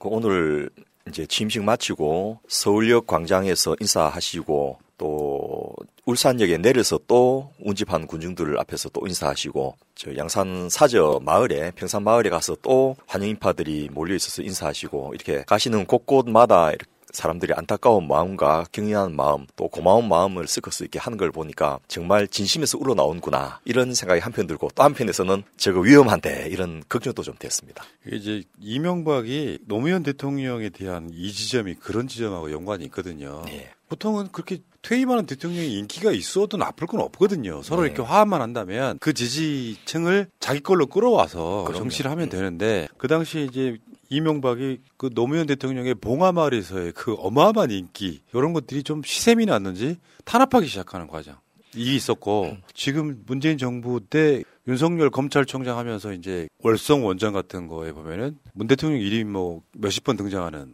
예. 이 상태가 됐기 때문에 이게 어떤 식으로 지금 상황이 벌어질지는 아무도 모르는 거예요. 일단 지지율이 취임식을 하는 대통령이 신임 대통령이 사십 대 초반을 기록하고 퇴임하시는 분이 사십 대 후반 내지 오십 대를 기록하는 이런 그 현상 자체가 그 정상적인 상황이 아니지 않습니까? 그런데 이렇게 국민들의 그 압도적인 지지를 지속적으로 받고 있으면 단순하게 시기 질투가 아니고 국정 운영에 방해가 된다라고 생각할 수밖에 없는 그런 모습이 되지 않겠나 싶고요. 뭐 이미 여러 가지 조짐이 보이고 있는데요. 그 저희가 데자뷰라고 하죠. 방금 말씀하셨던 봉하마을에 그 사람들이 몰려가고 하는 그런 모습들을 그냥 눈꼴시게 보는 게 아니고 정권 차원에서는 위험 요소라 판단을 해서 적극적으로 논두렁시계 같은 사건을 벌였지 않습니까? 거의 다 허위로 드러났습니다만은 지금 그런 작업이 시작된 게 여러 개가 보이는데요. 일단 이미 수사가 완결되었고 처리가 끝난 우리들 병원 불법 대출 사건을 재수사를 시작을 했습니다. 음. 이 당사자를 직접 치지 못하니까 측근을 치기 위해서 우리들 병원이 이제 노무현 대통령하고 관계가 깊었다라는 이유 때문에 불법 대출을 저 문재인 대통령에 가까운 분들이 이 소개해가지고 알선했다라고 해서 처리가 끝난 사건을 재수사를 시킨다든지 또 이미 이제 뭐 김정숙 여사 옷값 가지고 시비 거는 이런 일들이 지수적으로 이어지고 있는데 시중에 찌라시로 도는 거는 이제 문다혜 씨와 이스타항공과의 관계를 가지고 결국 그 여사님을 치고 문다혜를 치고 그 대통령한테까지 그 눈을 끼치게 되는 그런 프로그램이 이제 이미 가동되고 있다라는 썰도 있고 해서 또다시 우리가 그 억울하게 부엉이 바위에서 저 님을 잃는 그런 일이 없도록 하려면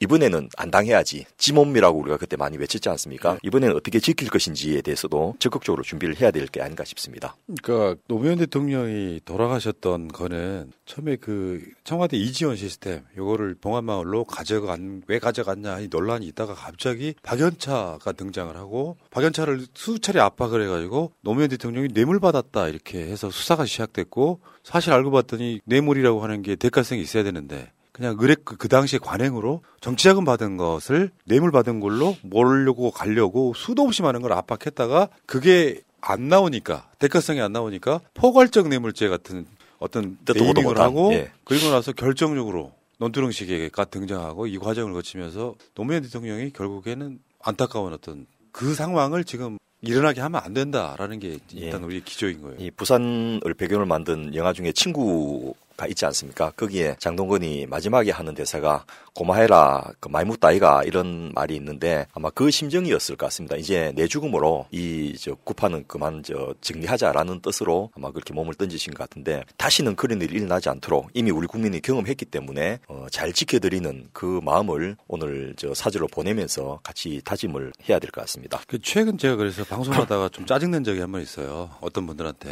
음. 예를 들면 조국 장관 지지를 표명하면서 문 대통령을 막 욕하기 시작해서 우리 진영에서 문 대통령에 대한 일종의 민심 위반을 만들려고 하는 느낌이 좀 있어서 서운하긴 하지만 우리는 그게 그런 식으로 갈라치기를 하면 안 된다라고 했던 뭐 그게 제가 그런 의도에 좀 가깝거든요. 그러니까 지금은 어찌됐건 우리는 문재인 대통령 중심으로 뭔가 이 진영이 이제 뭐 이따가 주제로도 나오겠습니다만 윤석열 시대를 이겨나가야 되는 이런 측면이 분명히 있다 이렇게 말씀드립니다. 네. 대통령 그 퇴임하시는 대통령께서 여러 번 전 대통령으로서 잘 살아보겠습니다라고 이제 다짐을 한 것은 나는 이제 전 대통령이니까 나를 전 대통령으로서 살게 해달라는 하소연일 수도 있는데 이 정권을 재창출하거나 인정하지 못한 전 대통령을 그 놔두지 않는 그런 이제 특히나 자기가 약하고 자신감이 없을 때 자기보다 지지율 높은 사람을 쳐내야지 그로 자기가 위치가 확고해진다는 이런 사고방식을 가진 분들에게는 그 하소연이 과연 먹힐까라는 이런 안타까움도 들었습니다. 그런데 이제 저는 이렇게 생각해요. 정치 정체도 모르는 사람들. 음. 국민들 수준은 높아졌는데 네. 높아진 사람들의 눈높이를 맞추지를 못하고 저 밑에서 허우적거리면 오히려 그들한테 리스크가 될 가능성이 높아요. 네. 내가 대통령이라면 대통령 선거할 때는 상대를 막 공격해야 되니까 뭘 못한 것처럼 막 이미지화 시킬 수 있지만 네. 막상 당선이 되고 나면 물론 아직까지는 그런 기대가 지금 없어요. 왜냐면은 하는 짓을 보면 그러니까 그런 방식 상대를 공격해서 자기 지지율 올라갈 거라고 생각하는 게 착각입니다. 그런데 이게 이제 문재인 대통령 개인이나 그 가족들을 공격하는 것에 그치지 않고 문재인 정부 지우기가 이미 시작이 됐는데요. 이번에 임명받은 추경호 기재부 장관이 인사청문회에서 이제 빅베스라는 이야기를 했거든요. 빅베스. 예. 이제 큰 저 욕조 청소 이런 뜻인데 목욕을 해서 더러운 것을 깨끗하게 한다라는 이런 의미로 쓰는 이제 경제 용어인데 이게 후임자의 경영 성과를 부각시키기 위해서 전임자의 어떤 손실이나 일회성 비용 같은 것들을 이제 회계장부에 과다 계상하거나 부각시켜서 후임자가 뭘 조금만 해도 실적이 좋아진 것처럼 느끼게 하는 그런 용어인데 요거를 이제 정치적으로 활용해가지고 전임자 죽이기, 책임 떠넘기기 이런 식으로 그 저 쓰려고 작업을 시작했구나라는 걸 느낄 수 있었습니다. 뭐 다른 표현으로는 좀 맥락은 비슷한 anything but 문재인 또 이게 예. 해당이 되겠죠. 예. 그 이제 추경호 기재부 장관이 주장한 거는 공공기관의 부채가 문재인 정부 동안에 엄청나게 늘었다. 오백팔십삼조 원에 달하는 사상 최대의 부채를 기록한 것이기 때문에 이것을 바로잡는 작업을 내가 하겠다 이렇게 선언을 했는데요. 근데 사실은 이 공공기관 부채가 만일 어떤 잘못으로 또도 도덕적 해이로 생긴 거라면 이게 오 년 동안 가만히 놔뒀겠습니까? 이미 감사원 감사라든지 또 국회에서 그 문제를 삼았을 건데 이 부채들이 대부분 국민들 위해서 또 구조적으로 법률적으로 어쩔 수 없이 만든 착한 부채라는 거죠. 예를 들면 한전 부채는 네, 착한 적자, 착한 예, 부채. 착한 적자, 착한 부채.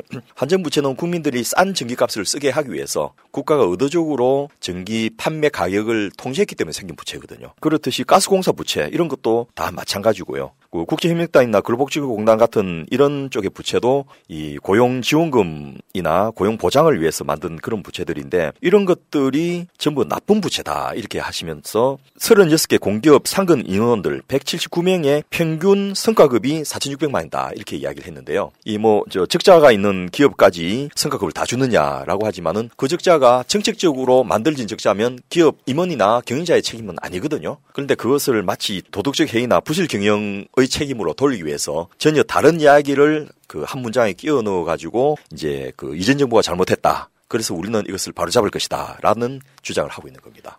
딱 이게 데자뷰잖아요. 이명박근혜 때 항상 똑같은 얘기를 했었어요. 예. 마치 정부는 빚을 내면 안 되고 이제 공공기관까지 다 포함되는 거잖아요. 그 개념에서는. 예. 그래서 좀 방법을 새롭게 안 하고 맨날 그렇게 같은 방법을 되풀이 하는가 이런 좀 생각도 드는데요. 어쨌든 지금 언론들이 이런 이야기를 다 받아주고 있으니까 참 이 민주당이 다수당이면서 그 검찰개혁은 겨우 일부를 했는데 언론개혁을 못하고 지금 이 정권이 바뀌어버린 그 책임을 앞으로도 계속 져야 되겠구나 이런 생각도 들었습니다. 예. 윤석열 정권, 정부라는 느낌은 아직은 없는 것 같고요. 정권, 예. 그러니까 권력만 잡은 정권이 예. 지금 들어섰는데 그 윤석열 정권을 이기는 방법, 그 얘기가 이제 오늘의 주제인 거죠. 어. 예, 그래서 뭐 이제 방금 말씀드렸던 이전 저 이명박 박근혜 정부에서 했던 패턴이 되풀이 되는 그런 것이 단순히 기시감이 아니고 아 이분들의 그 어떤 저 스타일이구나. 이렇게 알면 왜 지피지기면 백전불태라는 말이 있지 않습니까? 일단 알면 물론 알고 있어도 뭐 뾰족한 대응방법이 있는 건 아니지만은 그래도 마음의 준비를 좀 할 수 있는 여유를 가질 수 있다라는 게 하나고 두 번째로 이미 한번 우리가 억울하게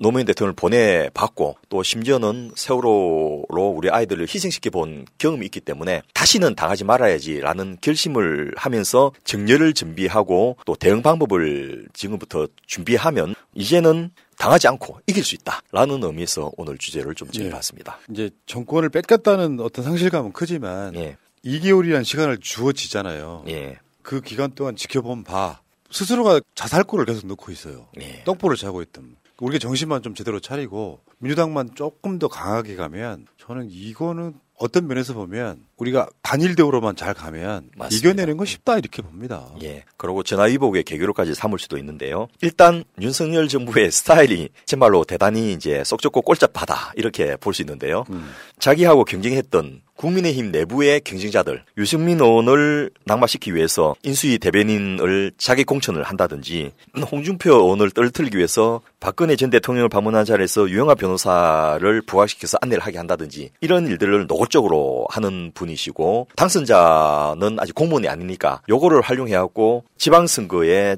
그 선거운동을 아주 적극적으로 굳이 뭐 당선 감사 인사를 전국을 돌지 않아도 되고 또 그렇게 전국을 돌면서 감사 인사를 한 전례가 별로 없는데도 이 국정이나 정책을 챙기기보다는 지역을 다니면서 선거운동을 열심히 하시는 이런 모습들을 보면서 아 저분의 스타일 또 윤석열 정권의 어떤 패턴은 이런 거구나를 알게 되면서 우리가 대하는 그 기준을 낮춰서 대해야지 문제가 없지 않겠나 하는 생각을 하게 됐습니다. 대하는 기준을 낮춰서? 예. 그러니까 아까 말씀드린 것처럼 자살골을 너무 많이 나가지고 예. 제가 봤을 때는 지지율이라고 하는 게 자기 찍은 사람들 지지율도 안 나오는 여론조사가 지난주 갤럽에 나왔었거든요. 사십일 퍼센트. 예. 그러면 지금 현재 축구 경기라고 하면요. 자살골로 오 대 영으로 지고 있는 상태예요. 예. 그 지지율이 얼마가 나오느냐, 뭐 보통 우리 시청자분들은 이제 예를 들어 지지율이 사십 퍼센트가 나오는 것도 신기하다 할 정도이긴 한데 사실은 그 지지율은 의미가 없습니다. 자기가 얻은 지지율에서 최소한 삼십 퍼센트는 더 지지를 받고 가야 예.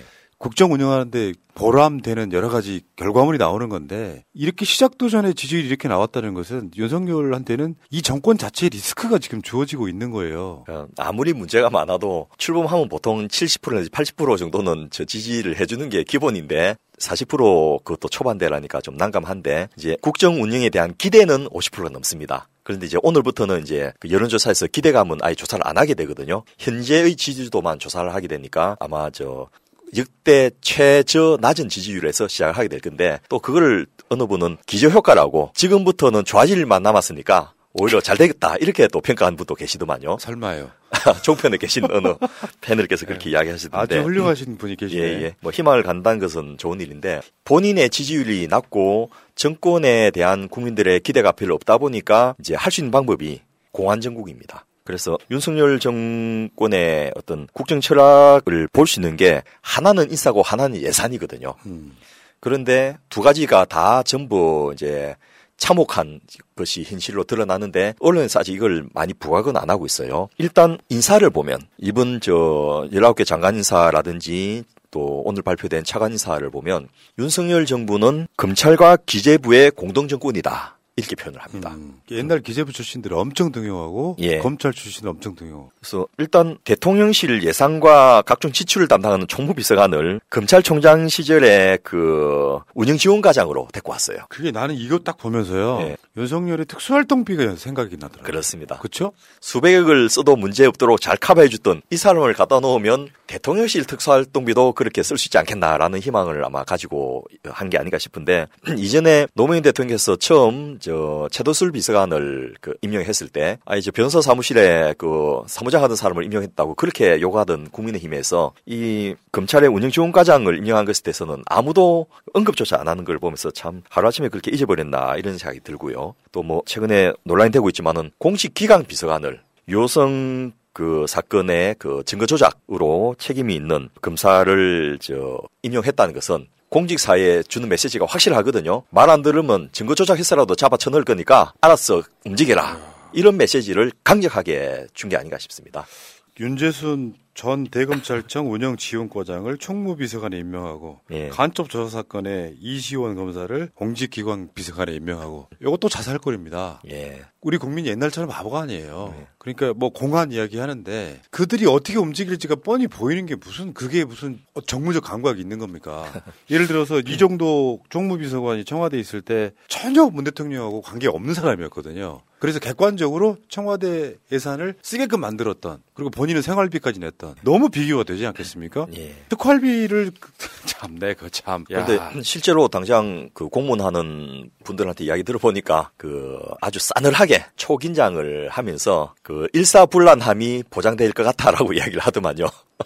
지시하면 뭐 말 안 들으면 다 날린다 이런 식으로 지금 생각을 하면서 몸조심하자. 그런데 요거는 한편에서는 저 보기에는 일사불란이지만 또 한편에서는 복지부동 또는 복지안동만 하게 될 겁니다. 그러니까 지금 이거 오늘 방송 반도 안 지나갔는데 벌써 그런 느낌 드는 거 아니에요? 예. 뭐랄까 문재인 정부랑 비교될 수밖에 없는 필연적으로 이건 나중에 비리로 드러나게 돼 있습니다. 또 한 축이 이제 기재부 공무원인데요. 물론 기재부 출신들이 이제 행정고시에서도 상당히 우수한 재경직으로 해서 들어오니까 일 등부터 십 등까지가 보통 이제 지금은 좀 달라졌습니다만은 옛날에는 다 기재부를 갔었고 거기에서는 또 올라가면 상대적으로 국무총리실이나 또 청와대 파견될 기회가 많으니까 우수한 공무원들이 또 견문을 넓히고 실력을 쌓을 수 있는 기회가 많아서 행시 동기들 중에서 차관 진급률이 탁월하게 높습니다. 기재부 출신들이. 음. 타 부처들과 비교해서 특히 이제 타 부처로 처음 발령받았던 공무원들은 대부분 이제 그 부서에서 끝나게 되는데 기재부는 어, 과장급이나 국장급 때 또 타 부처로 보내거든요. 인사교류라는 이름으로. 음. 그렇게 가서 그 부처 출신으로 차관을 달게 하는 그런 저 방식을 통해서 굉장히 실제로 이제 내부 승진이라고 하지만은 사실은 기재부 낙하산 인사가 정무직 공무원되는 그런 경우도 많은데 문제는 그런 지금까지 관리를 뛰어넘어서 기재부 출신 공무원이 대통령 비서실장을 한다든지 김대기 씨 예 이런 일들이 있어서 참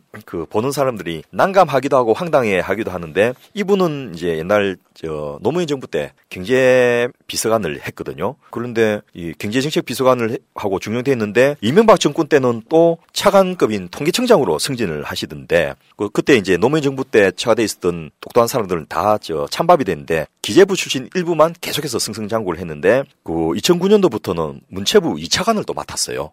그러면서 사대강 살리기 홍보 광고를 잘했다고 이걸 가지고 또 이 이명박 정부 말기에는 대통령실 경제수석이 되었고 또 박근혜 정부 출범하기 전에는 대통령실 정책실장도 하는 아주 뭐 직업이 청와대 비서관과 실장과 수석인 이런 예. 분이 마지막에는 이제 그 한덕수를 뛰어넘는 분이십니다. 이분이 이제 비서실장까지 되신 거예요. 그래서 기재부 출신들이 대단히 그러니까 기재부 출신이 갈만한 자리라고 생각하지 않는 데까지도 가게 되는 그런 저 인사들을 보면서 야 역시 공동정권을 한 게 맞구나라는 네. 생각을 하게 됩니다. 그러니까 철학이 없는 일종의 엘리트주의가 그냥 그대로 드러나는 거고 이건 네. 정말 저기평가하는 거고 네. 이거 뭐 이거 자체가 철학이 없다 보니까 뭔가 좀 기재부라든지 다 검찰로 임명할 수 없으니까 나머지는 기재부 엘리트를 등용하는 방향성은 그냥 나왔다고 봐요. 그러니까 이명 박근혜보다 더 후퇴할 가능성이 되게 높아 보여요. 그런데 이제 기재부 출신들을 요직에 앉히고 인수위 때도 중용을 하고 또 경제부처뿐만 아니고 비경제부처까지 쫙 포진시키다 보니까 이게 국가의 정책 방향이 축소경제 이런 식으로 그 바뀌고 있다는 거예요. 음. 그래서 이미 기재부 출신의 이 추경호 앞서 말씀드렸던 경제부총리라든지 이런 분들이 인수위에서 백십 대 국정과제를 발표하면서 재정준칙을 공식화하고 법제화하겠다라는 선언을 했어요. 그러면 요거는 결국 시행령이겠네요. 일단은 그런데 이제 끊임없이 이거를 법제화 시도를 할 거로 보이는데요. 지금 법사위원장을 이제 그 하반기 국회에서는 국민의힘이 맡게 돼 있고 관례를 따르자면 지난 시간도 말씀드렸지만 국회의장을 또 국민의힘이 맡게 돼 있다면 그게 제정될 가능성도 꽤 높은 그런 상황입니다. 근데 국회의장을 국민의힘이 맡을 가능성은 없어요. 예, 그런데 이제 관례를 뒤엎어야 되는데 아, 이미 엎어진 적이 많아서. 예. 지금 다수당이 하는 걸로. 어. 네. 그런데 어쨌든 우리나라의 그 국가 재정의 규모가 오이시디 평균의 삼십 퍼센트밖에 안 됩니다. 우리나라가 오이시디 삼십사 개 국가 중에서 상위 십 등 안에 드는 나라인데 하도 국가 재정의 비중이 적어갖고 아이엠에프가 국가 재정의 비중을 좀 늘리려고 공고를 할 정도인데 지금 그나마 이 작은 국가 재정을 더 줄이겠다라고 선언을 하고 이미 그것을 위해서 이제 여러 가지 정책을 발표했는데 가장 대표적인 정책이 바로 향후 백십 개 국정과제를 추진하면서 오 년 동안에 신규 투입 재원을 이백구조 원을 쓰겠다라고 발표했어요. 오 년 동안에. 그러니까 일 년에 사십조 정도. 예. 그런데 이 사십조가 어느 정도냐 하면요. 그냥 그 단순 재정 확장을 이제 지금 중기 재정 계획의 오 점 오 퍼센트를 잡고 있거든요. 그러면 그게 한 삼십육조입니다. 음. 그런데 이게 해마다 분모가 커지기 때문에 첫 해는 삼십육조지만 그 다음에는 뭐 삼십팔조가 되고 그 다음에 사십이조가 되고 이렇게 늘어난 거거든요. 그래서 오 년 평균으로 한다면 사실은 재정의 자연 증가율보다 더 낮추겠다는 이야기입니다. 그거 있잖아요. 네. 이제 굉장히 많은 사람들이 홍남기 부총리를 비판하고 욕했었잖아요. 네. 근데 우리가 그 이야기 한번 다룬 적 있잖아요. 네. 홍남기가 기재부 출신 중에 제일 진보적이라고. 예, 그렇습니다. 그러니까 홍남기의 한 십 배쯤 되는 사람이 들어온 거예요. 예. 그래서 이 재정을 줄인다는 말은 결국 그 피해를 국민들이 받게 되는데 국민들 중에서도 가장 취약한 계층이 먼저 받게 될 가능성이 많아가지고 이 부분을 어떻게 잘 방어할 것인지 그래서 이제 국회의 적극적인 역할이 더 필요한데요. 어, 정부가 시행령이라든지 여러 가지 행정 조치로 이걸 줄이려고 한다면 빠르게 대응해서 법제화시켜서 이걸 저 줄이지 못하도록 뭐 늘리지는 못한다 하더라도 줄이지는 못하도록 방어하는 것이 굉장히 중요할 것 같습니다. 네. 그러니까 저는 이렇게 봅니다. 그 아직도 머릿속이 고정관념인 사람들이 많아. 네. 아까 국가도 그렇고요, 공공기관도 그렇고 그 사람들이 돈을 버는 회사가 아니잖아요. 예. 그러면 이제 이게 예산이나 이런 걸 통해서 사실은 그게 이제 국민들 세금이니까. 예. 부의 재분배하는 역할이에요, 그게. 네. 근데 이게 국가 예산이라고 하는 거를 대폭 줄여서 돈을 안 쓰겠다라고 하는 것은 이 시대에 그렇지 않아도 양극화가 굉장히 심한 국가가 됐고 코로나 때문에 그나마 문재인 정부였기 때문에 전 덜했다고 보는데 네. 더군다나 아이엠에프라든지 국제사회가 더 이제 재정을 늘려라고 지금 공부하고 있는 마당에 줄이겠다고 하면 결국에는 서민들이 살기 힘들어진 나라가 되는 거죠. 네. 그래서 재정을 줄여가면서 무슨 신규 사업을 하냐고 이제 기자들을 물었더니 그 박근혜 정부 때 우리가 많이 들었던 지출 구조 조정을 이야기를 하고 있습니다. 예. 그게 뭐냐면 나가는 지출을 줄이고 쥐어 짜서라도 그 돈을 만들겠다라는 것인데 지금 인수위에서 그 현 기재부하고 협의를 해가지고 이천이십삼 년도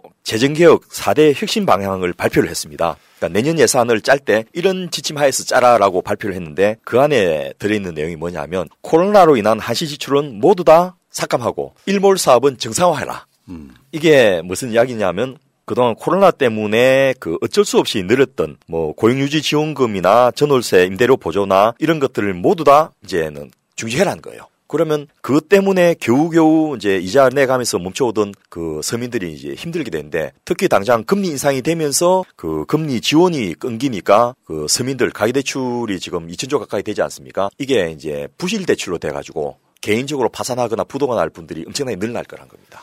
이것만 딱 봐도 헬게이트가 열리네요. 예.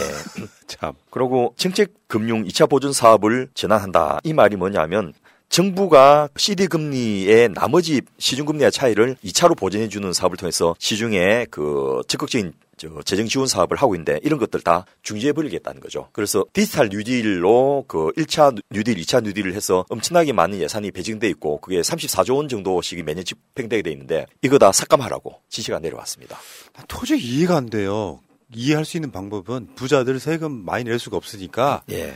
자, 예산 줄여. 딱 이것밖에 더 있겠습니까? 그리고 부자들 세금 깎아주는 것은 바로 시행령 개정으로 오늘부터 시행을 해버렸습니다. 아, 참. 양도세가 다주택자가 집값이 한 저 이십억 올라가지고 그 양도세를 엄청 내야 되는 분한테 받는 거 말씀드렸듯이 이십억 정도 수익이 난 분한테 사억을 깎아주는 정책이 오늘부터 시행됩니다. 이야, 놀랍다 진짜. 정말 꼼꼼해요. 그러니까 나는 윤석열이 기본적으로 뭐 보수 수구적인 성향이 있는 것도 있는 거지만 예. 한편으로는 본인 자체가 철학이나 방향성이 없다 보니까 기득권들이 윤석열을 이용해 먹고 있는 측면도 있다고 봐요. 예. 휘둘리는 거지. 그래서 그 자기를 찍어줬던 이 다주택 소유자들, 그 고액자산가들한테는 벌써 보답을 충실하게 하고 계신 부분이고요. 역시 찍어놨더니 그 효과 있네 이런 느낌을 아마 당장 받을 것 같습니다. 그러니까 요거는 제가 봤을 때 오이시디 같은 선진국 대회에서도 어떤 나라도 보수 정권이라도 이렇게 안 해요. 예. 그러니까 요거는 한 십년, 십오년, 이십년 전에 했던 쉽게 표현하면 신자유주의의 딱 그 방향성이잖아요. 그렇습니다. 이제 신자유주의 다 대부분 나라에서 철회됐는데 그 이십 년 전의 상황으로 다시 돌아가서 뭘 하겠다는 것인지 좀 안타까운데요. 뭐 그런 정도를 넘어서서 지금 국유재산을 그 매각해서 그걸로 돈을 만들겠다. 야, 이런 것도 공식 발표가 됐고요. 결국 민영화잖아요. 예. 네. 그리고 저 사회보험 재정 관리를 하겠다라는 말이 그동안 이제 국민연금뿐만이 아니고 군인연금이나 사학연금, 공무원연금에 국가 재정 지원이 많이 들어갔는데 이거는 이전 정부에서 이제 그 문재인 정부뿐만이 아니고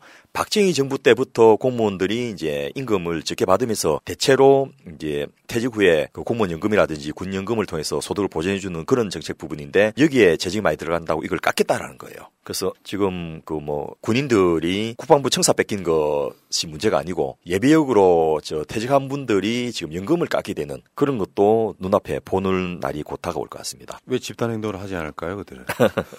그리고 출연 사업도 재정비하고 집행 부진한 사업을 긴축하겠다라는 건데 이 사업이 준비하기 위해서 타당성 조사하고 뭐 이렇게 실시 설계를 하기 위해서 기초 설계하고 이렇게 하다 보면 시간이 좀 걸린 사업들이 많은데 이런 거 전부 저 중지해버려 이렇게 이야기를 하고 있어서 뭐 거제도 신공항 건설부터 저 지방선거가 유월달 끝나니까 아마 예산이 제대로 배치될 것인지 이런 것들이 지금 우려되는 그런 상황입니다. 이게 이런 거 있거든요. 예를 들어서 어떤 한 방향성으로 가서 예산을 줄인다는 그 의미가 예산을 줄여서 더 좋은 곳에 쓰겠다가 아니라 그냥 예산 줄이겠다로 가면 그 한 방향성이면 분명히 사회는 역심할 수밖에 없어요. 예. 물가라는 것이 있고 사회 방향성이라는 음. 게 있고 우리는 이명박근혜 때 우리가 살기 좋았다는 느낌이 전혀 하나도 없잖아요. 예. 그렇게 다 되돌리면서 그냥 정말 간단한 겁니다. 부자들은 세금 덜 내겠다. 이거 외에는 다른 다른 해석이 불가능한. 이명박 정부 때 부자 감세를 해가지고 추계에 따라서는 최소 팔십칠조, 많게는 백오십육조라는 이야기가 이제 국회에 그 예산정책처에서 나왔는데 지금 그때 감세했던 게 아직도 다 원상 회복도 못 하고 있는 상황인데 윤석열 정부는 뭐 병사 월급 그 취임한 그 해부터 당장 이백만 원 이런 거는 이 여러 가지 다른 거 포함해갖고 이용한 성이 가깝게로 이제 축소. 해버리고 여러 가지 공약들은 후퇴하고 줄이고 이렇게 하는 대신에 깎아주겠다는 것들. 특히 이제 더 많이 버는 분이나 더 많이 가지신 분이 더 큰 혜택을 보는 그런 쪽으로 단행하는 것은 뭐 취임 당일날 바로 시행하던 이런 발빠른 모습을 보이고 있어서 역시 이명박 정부의 어떤 저 후신이구나라는 것을 확인하게 해주는 그런 것 같습니다. 그러니까 진짜 이건 알려주지도 않았어. 악마는 디테일이 있잖아요. 실제로 진짜 중요한 거는 취임하는 단계를 실시해버린. 예. 음. 그리고 이재명 지금 후보가 또 되셨죠. 이분이 이제 성남시장 하실 때 광화문에서 다른 몇 명 지자체 장들하고 같이 단식 논승을 한 적이 있는데, 그 이유가 중앙정부에서 이제 지방정부로 그 재원 이전을 하기 싫어가지고 세수가 많은 지방정부에서 그 뜯어가지고 좀 모자란 지방정부에 주는 윗돌 뺏어 알돌 공구는 그 재정개혁을 하겠다라고 했는데, 그걸 이제 단식을 통해서 힘겹게 막았지 않습니까? 그런데 여기서는 인수위에서 이미 그것을 공언을 하고 있습니다. 그래서 지방과 중앙의 예산 관련 역할 분담을 강화한다라고 했는데, 이 말은 중앙정부 예산 줄이고 지방정부의 예산 부담을 늘리겠다는 이야기입니다. 그래놓고 지방에 가서는 뭐 지방시대 일겠다 이런 소리하고. 예. 예산만 주면 돼요, 사실은. 그래서 지금 지방선거 앞두고 이런 부분이 제대로 부각이 안 되고 있고, 또 언론들도 이걸 전혀 보도를 안 하고 있는데, 이게 어떤 의미를 가지는지 그 좀 자세하게 분석해갖고 그렇게 할 경우에 어떤 문제가 벌어지는지도 분명하게 짚고 넘어가야 될 필요가 있지 않겠나 싶습니다. 그러니까 저는 이게 이제 윤석열이 기재부 관료들한테 휘둘린다는 뭐 구체적인 증거는, 예, 그 사람들 많이 등용한 것도 있겠지만 그런 사람들 위주로 대선 나왔을 때부터 이야기를 들었을 거예요. 예. 그 사람들의 그 노림수 같은 거는 상관없이 그냥 이렇게 하는 게 맞다는 소리 듣고 바로 결정하는. 그러니까 철학이나 지식이나 이런 게 전혀 없는 사람이 대통령이 됐을 때 이천이십이 년 이후의 세상을 살아가는 어떤 방향성을 완전히 잃어버린 저는 그런 사건이라고 보거든요. 이건 있을 수 없는 일이에요, 사실상. 예. 특히나 지금 폭탄이 아직 터질 게 더 남아 있는데요. 주식 양도 소득세를 폐지하겠다, 이런 것을 이제 인수위에서 발표를 했습니다. 근데 이게 무슨 의미인지를 언론이 제대로 보도를 안 하고 있는데요. 소위 말해서 부자 감세를 공식화한 그 아주 위험한 선언인데요. 지금 또 주식 양도세는 일부 대주주에게만 부과를 하고 있습니다. 그래서 근로소득자들에 대해서는 이제 별로 큰 부담이 아닌데, 이걸 저 이천이십 년 세법 개정을 통해서 이천이십삼 년부터 모든 투자자들 대상으로 금융투자소득세를 도입하기로 약속을 했는데, 이걸 오천만 원까지 금융투자소득에 한해서 그 소득이 오천만 원까지는 공제 혜택을 줍니다. 그러니까 연간 오천만 원을 이 주식을 사고 팔고 해갖고 버는 사람들이 우리나라에 그렇게 흔치는 않지 않습니까? 예. 근데 그 오천만 원 이하로는 다 이미 공제를 받고 있어요. 음. 그런데 이 한도를 철폐해가지고 오천만 원 아니고 일억, 이억, 삼억, 십억, 뭐 백억, 천억까지를 다 그 공제를 아니고 아예 폐지를 해버리는. 그런데 주식을 통해서 수백억을 벌 수 있는 사람은 대주주들, 재벌 그룹 오너들, 또 금융투자가들, 이런 분들인데. 안철수 씨요. 예. 그런 분들에게 이걸 저 세금을 면제해 준다고 해서 뭐 투자를 더 한다거나 이런 건 또 아니거든요. 소비가 촉진되는 것도 아닌데, 그 소위 말해서 자기 지지 그룹에게 충실하게 반응을 하는 이명박 버전 이 부자 감세가 이미 저 착실히 시행되고 있다라고 할 수 있겠습니다. 근데 이거는 기본도 무시하는 것 같아요. 왜냐하면 소득이 있는 곳에 세금이 있다는 건 기본 자본주의 아주 기본 중에 기본이거든요. 예. 근데 이것마저도 없애겠다라고 하는 것 자체는 모르겠어요. 그럼 무슨 돈으로 자기가 저기 저기 사비 지출할 건가요? 참, 그 참. 그래서 지금 이제 며칠 전에 이 참여연대에서 이 윤석열 정부에서의 그 재정정책 방향을 중심으로 토론회를 했는데, 이 발제자나 토론자들의 반응이 모두 다 부정적입니다. 음. 그러니까 유일하게 좀 희망적으로 볼 수 있는 사안은 별로 달라질 게 많이 없기 때문에 그 전체적으로 큰 추세는 유지될 것이다라고 토론하신 분이 가장 희망적이었고요. 나머지 대부분의 발제자와 토론자는 부자 감세와 더불어서 서민 취약계층에만 지원하는 행태의 복지 축소, 이게 예상이 돼 있고, 그러면 그 저소득, 장애, 노인 이런 저 분들에게 가장 타격이 먼저 가지게 되지 않겠나 라는 우려를 하고 있는 중입니다. 예, 지방선거에 크게 도움이 되겠는데요, 우리한테.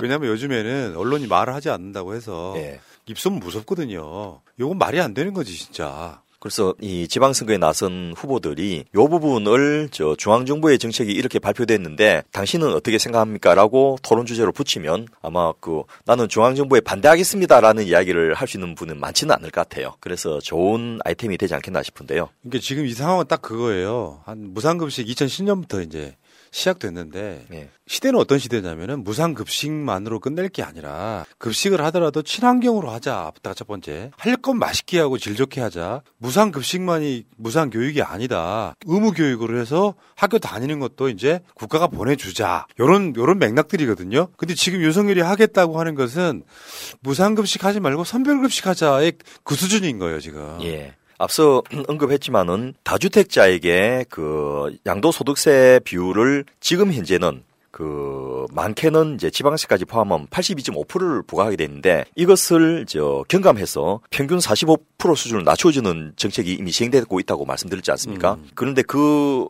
저 정책의 명분이 뭐냐 하면 양도소득세를 낮춰가지고 주택시장에 매물이 많이 나오게 해서 서민들이 저 집을 저 살 수 있도록 만들겠다라는 건데 차액이 이십억이나 되는 집을 어느 서민이 사겠습니까? 음. 그런데 이십억을 수익을 남기는데 거기에 사억 이천오백만 원을 저 덜 내게 해주고가지고 그러니까 그, 아까 나왔던 얘기죠. 예, 어. 그 사람들이 저 세금 혜택을 보게 한들 그게 그 주식 주택 시장에 도움도 안 되고 소비 진작에도 도움도 안 되고 투자 활성에도 도움이 안 되는데 결국 그 목적은 딱 하나죠. 집 가진 부자들에게 세금 그 혜택을 더 주겠다. 그밖에는 해석이 안 되는. 이렇게 되면 거죠. 이제 일반 월급쟁이들하고 자영업자들하고 이런 분들이 세금을 더 많이 내는 시대가 오는 거예요. 예. 그 오늘. 저 국회에서 열린 심사를 보면서 문재인 대통령은 과정은, 과정은 공정하고, 공정하고 결과는 예, 정의로울 정의로울 것입니다. 이렇게 이야기를 했는데 오늘 유독 자유를 한 서른 몇 번을 강조한 걸 들었는데 아이고. 아 저분의 자유는 부자들이 마음대로 돈 벌 수 있는 자유, 부자들이 세금을 덜 내거나 안 내도 되는 자유 이런 게 아닌가 싶고 또 한편에서는 이 심각하게 국제사회에서 자유를 지키는 역할을 강화하겠다 해가지고 바이든 대통령 그 방한과 맞물려서 파병 결정을 하게 될 게 아닌가 이런 걱정이 또 되어서 지금 긴장이 고조된 그런 상황입니다. 저들이 말하는 자유는 두 가지가 있어요. 하나는 북한에 반대되는 개념의 자유. 예. 하나는 자유시장경제거든요. 그러니까 국가가 이런 정도의 기조라면 국가가 있을 필요가 없죠. 그냥 부자들한테 정권 맡기고 놓고 그냥 하면 되지 굳이 대통령을 합니까 그게? 지금 그러고 푸나님이 아까 언급하셨듯이 취임사에서 어떤 국민 화합이나 이런 말은 거의 통합이란 말 자체가 예, 한 번도 안 나왔어요. 통합도 없고 화합도 어. 하나도 없는데 일단 본인이 여소야대 상황에서 시작을 해야 되는데 이제 야당하고 합의하거나 타협할 생각이 전혀 없다. 그래서 국회 내에서 여당과 야당의 갈등을 심화시키고 정부가 그것을 가중시키겠다라는 그 뜻이 하나가 예상되고 중앙정부와 지방정부 사이의 갈등을 심화시키겠다. 그리고 가진 자와 못 가진 자들의 그 갈등을 더 그 강화시키고 양극화를 심화시키겠다. 이런 행태의 국정 운영이 예상되는 보이지 않는 행간의 지임사를 통해서 읽을 수 있는 것들이 아닌가 싶고요. 이게 이제 소위 말하면 음. 윤석열 특히 갈라치기죠. 예. 그러니까 계속 국민 분열 쪽으로 갈 수밖에 없는. 실제로 왜 호남에서 우리를 안 찍었으니까 호남 출신이 아니라고 이야기하시는 한덕수 빼고 나면 호남 출신이 거의 없고 지금 보니까 차관급 인사를 보니까 여성이 한 명도 없어요. 그러니까 기본적으로 자기 지지한 세력들한테만 계속 충실하게 복무하고 있는데 손 내밀 생각은 없는 거고요. 균형이나 할당은 아예 신경도 안 씁니다. 그래서 유능함이라는 이름으로 이제 그 모든 것을 이제 극복을 하는데 그 유능함이라는 것은 자기하고 얼마나 친한가 또는 저 자기 말을 얼마나 잘 듣는가로만 판단하는 유능함이라서 국민을 위한 그 유능함과는 좀 거리가 먼 것 같습니다. 네. 그러면서 이제 뭐 아까 말씀하신 것처럼 유능함이 기준이지 뭐 할당, 여성 할당, 청년 할당 이런 건 없다. 뭐 호남 할당 이런 것도 없다. 그게 말이 그렇지 그 사람들이 유능하다는 증거가 따로 있어요? 뭐 재산 축적이나 자녀 스펙 쌓기 이런 거는 굉장히 유능했던 아, 거로 그, 그런 거였어요? 예. 어. 근데 이제 문제는 대통령의 역할 중에 외교 국방 뭐 이런 부분이거든요. 이건 굉장히 심각해 보이던데. 예, 지난번 정세현 장관님께서 나오셔가지고 굉장히 심각한 우려를 표현하셨는데 우리가 박근혜 정부에서 사드 배치를 해가지고 경제적으로 얼마나 힘들었는지 기억을 하실 겁니다. 중국에 진출했던 일부 기업은 그 손 털고 포기하는 그런 일까지 있었는데 지금 뭐 코드 가입이나 그 러시아에 대한 경제조치 그 동참 요구 이런 걸 넘어서서 아마 오늘 취임연설을 보니까 아마 직접 파병까지 가는 이런 행태로 된다면 러시아가 앞으로 우리 경제의 블루오션이 될 수 있는데 그런 저 차기 정부나 차기, 차차기 정부의 가능성마저 찾아내버리는 그런 우를 저 저지르지 않을까 걱정이 되고요. 또 하나가 그 이미 우리가 보지만은 인수위 시절 당선자 시절에 선제 타격 이야기하니까 북한에서 이제 그 폐쇄했던 핵개발도 다시 가동을 하고 그 핵탄두도 지금 발사 준비를 하고 계속해서 쏘는 오 년 전의 상황으로 돌아가는 게 아닌가 싶습니다. 근데 거기 이제 그래놓고 이제 본인은 국방부 청사 뺐고 예. 국방부는 지금도 어디 갈지 정해놓지도 못했고 예. 그리고 그저 보고 받는 데 있잖아요. 예. 앉아서 거수 경례를 하대? 그러네요. 참, 이, 아무리 군대 안 갔지만은. 아니, 앉아서 거수 경례를 하대? 난 처음 봐요, 그런 거. 옆에서 누가 좀 이야기를 해줄만 한데, 그 참, 좀 난감하더만요. 그런데 그 이분의 취임 축하 인사로 중국에서 왕치산 치위원이 왔는데요. 네. 이분이 시진핑의 아주 가까운 측근입니다. 네. 미국의 부통령보다도 이분이 더 이제 힘이 센 분인데 중국 입장에서는 어떻게든 관계 악화를 막아보려고 굉장한 정, 승을 기울이는 게 아닌가 싶은데 박근혜 대통령이 천안문 광장에 올라가지고 열심히 이제 손 흔들고 나서는 돌아와서 사드 배치한 거와 똑같이 또 그렇게 그 뒤통수를 치지 않겠나라는 걱정이 중국 쪽에 있는 것 같습니다. 그리고 보니까 친일 친미가 좀 과해요. 예. 이게 지금 뭐 옛날에 균형제고 이런 개념처럼 우리도 이제 선진국이 됐고 그러면은 요구할 건 요구하고 그래야 되는데 기본적으로 본인이 알아서 저 자세로 지금 일본 대사를 두 번이나 만났다 그러죠. 예. 일본 일본에 보낸 우리 대사는 일본 쪽에서 한 번도 안 만나주고 있는데. 예, 그리고 이번에 저 축하 사절도 그냥 일본 외상이 왔어요. 음. 그러니까 이웃 국가에 보낼 수 있는 가장 최하위의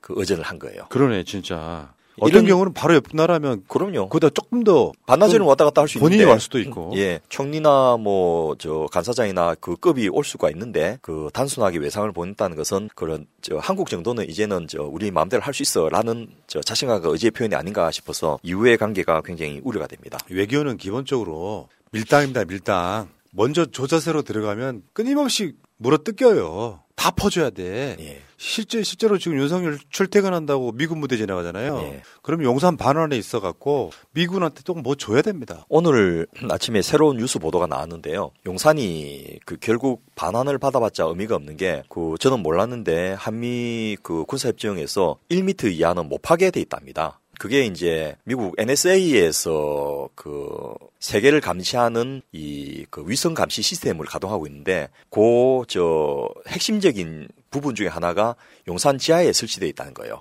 그래서 이게 이제 김종대 의원이 밝힌 사실인데 이거는 미국 국방부도 모르고 미국 엔에스에이는 이제 대통령 직속이지 않습니까? 음. 그런데 이게 이제 군사정보보호협정에 그 들어있기 때문에 그 지금 반환받아도 저 임기 오 년 동안 개발도 못하고 그 그림 좋은 그냥 짠디만 깔고 사람이 들어가지도 못하는 그런 행태로 계속 놔두게 아, 될 가능성이 높답니다. 진짜 너무하네.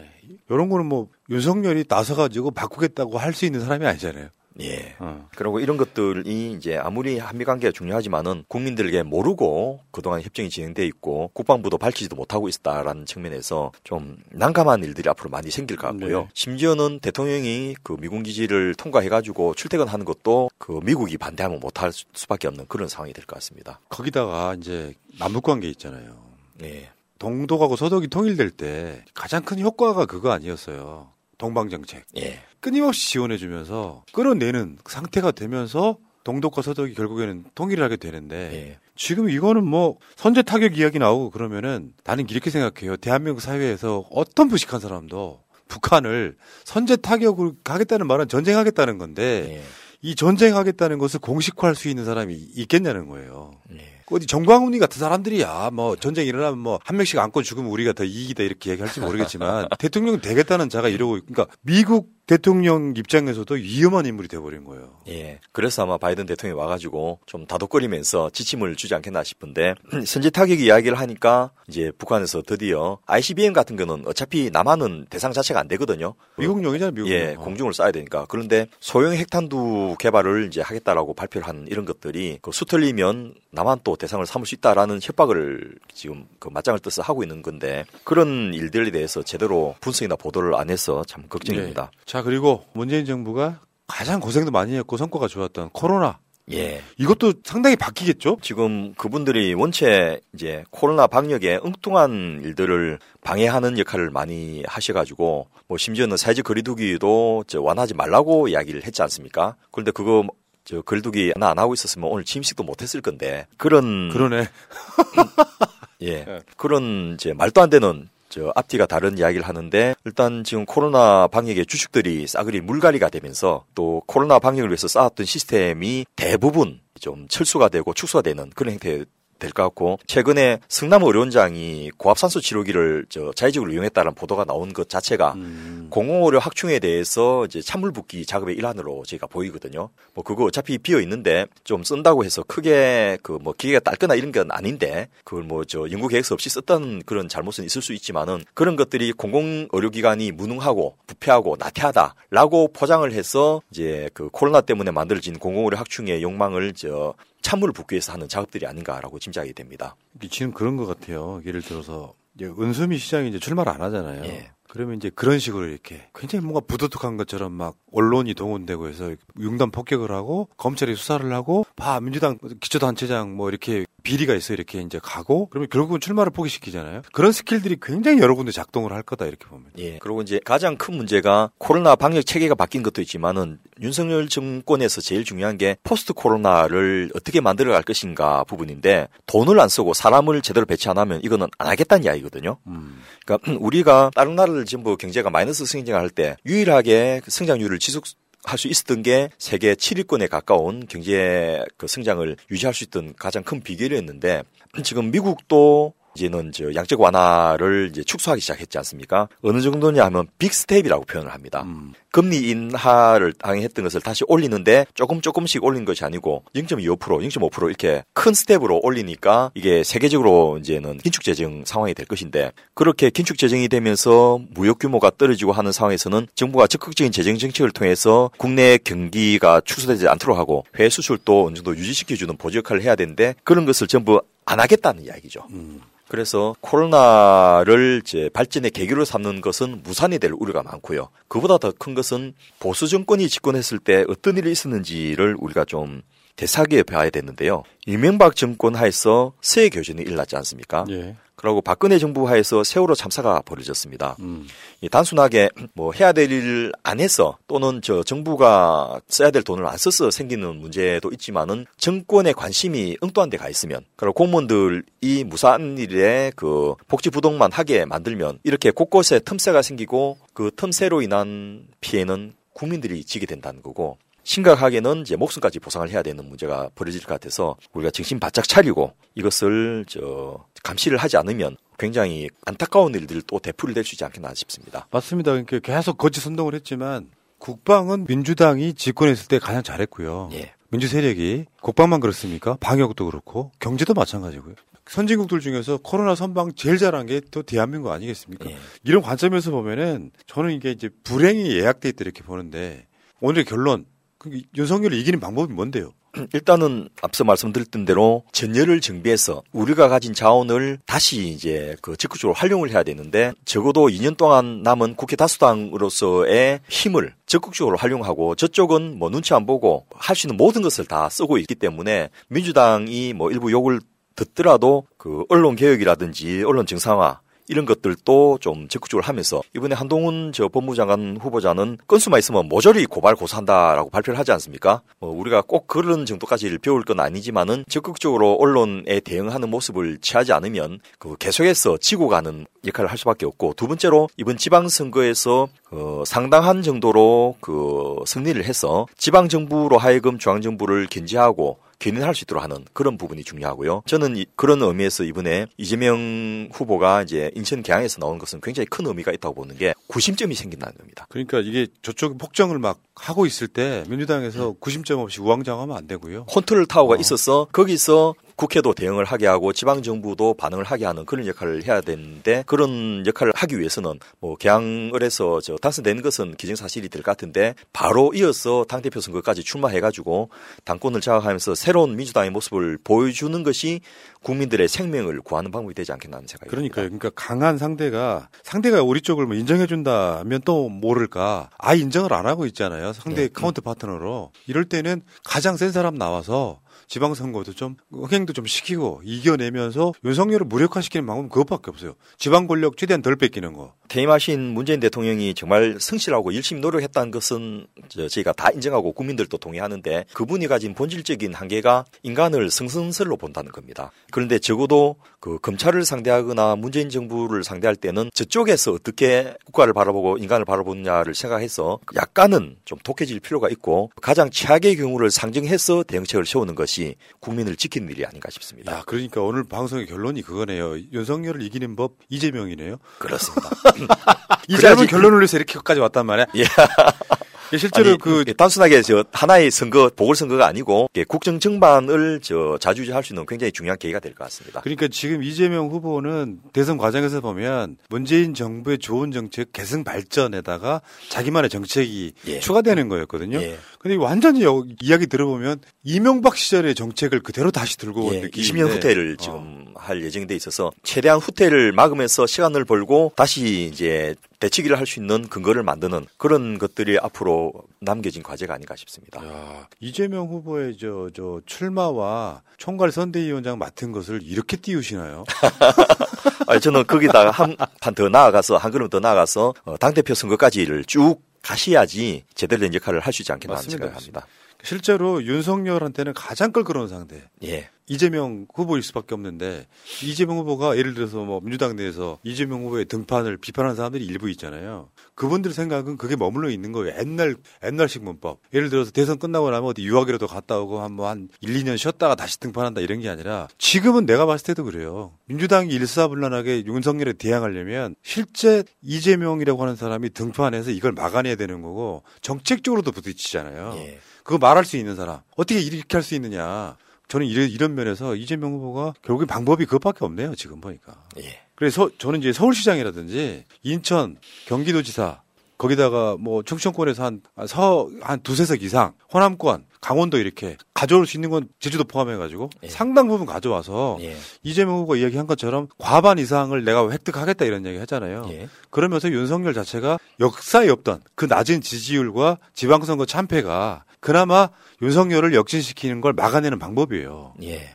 실제로 당도 가만히 안 있거든요. 예. 그대로 가면 또 총선 또 지거든요. 예를 들어 윤석열이 못하는데 민주당이 잘해버리면 총선이 또 과반을 민주당이 또 얻게 되는 상황이 오면 일단 윤석열은 레임덕으로 끝나는 거죠. 유월 일일 지방선거 이후에 이제 민선 팔 기가 출범하는데 지난 민선 칠 기까지는 그 이십팔 년 동안 사실은 저 민주당 또 지방정부에 대해서는 별로 역할을 못 해왔는데 음. 이제부터는 적극적으로 지방정부에서 모범 사례를 만들어서 이렇게 할 수 있다는 걸 보여줘야지 국민들이 희망을 가지고 그 다음 총선이라든지 그 다음 대선까지 이어질 수 있지 않겠나 하는 생각에서 이 그 지방 정책에 대해서 정통한 이 이재명 후보가 빨리 저 좀 자리를 잡는 것이 필요하지 않겠나 싶습니다. 알겠습니다. 아주 훌륭한 결론이었습니다. 사실은 근데 예. 이름이 거명돼서 그렇지 그 반대의 컨텐츠를 우리가 반론할 수밖에 없는데 그 대표적인 인물이 이재명이기 때문에 예. 이런 결론을 내릴 수밖에 없는 그렇습니다. 거예요. 자, 윤석열 이기는 방법 이재명 등판. 뭐 하다 보니까 결론이 그렇게 가더라고요. 그렇게 되네요. 자, 여러분 오늘부터 다시 시작된 정권 교체를 위한 싱크탱크. 방송 어떠셨는지 모르겠는데 윤석열을 이기는 방법 중에 하나가요. 새날 구독하는 것도 포함되어 있습니다. 예. 새날만 하라는 게 아닙니다. 지금부터는 우리의 힘을 더 키워야 돼요. 예. 그, 그래서 이, 이쪽 계열에 웬만한 방송들 다 구독 좀 해주시기 바라겠습니다. 예. 그러면서 힘을 키워가는 것이고요. 저는 이렇게 생각해요. 이런 시대가 시작됐다 그래서 겁먹고 쫄면 그들이 바라는 거예요. 마음대로 할 수 있는 거예요. 사실은 우리가 훨씬 더 위에 있는 민주시민이잖아요. 예. 그들 입장에서 못하면 가르치고 못하면 반대하고 못하면 막아야죠. 우리가 해야 될 역할이라고 생각합니다. 대한민국의 주인은 우리니까요. 그리고 저쪽에 수법이 별로 발전을 안 했기 때문에 대강 짐작할 수 있습니다. 대강 보이잖아요. 보이잖아요. 이게 상상도 못하는 스킬이 아니라 예. 우리가 위에서 내려다보면 보이잖아요. 꼼수가. 예. 여러분 힘들 내시자고요. 자, 윤석열 정권이 시작됐지만 우리는 얼마든지 이길 수 있다. 오늘 스트레스. 어, 오늘 스트레스는 여러분 날려버리시고요. 즐기시자고요. 이제부터는. 하는 짓이 우리보다 더 모자란데 거기에 대해서 막 겁먹을 필요 없다. 예. 즐기시라 이렇게 말씀드리고요. 자, 우리 위원장님 고생하셨고요. 다음 주에 뵙겠습니다. 고맙습니다. 감사합니다.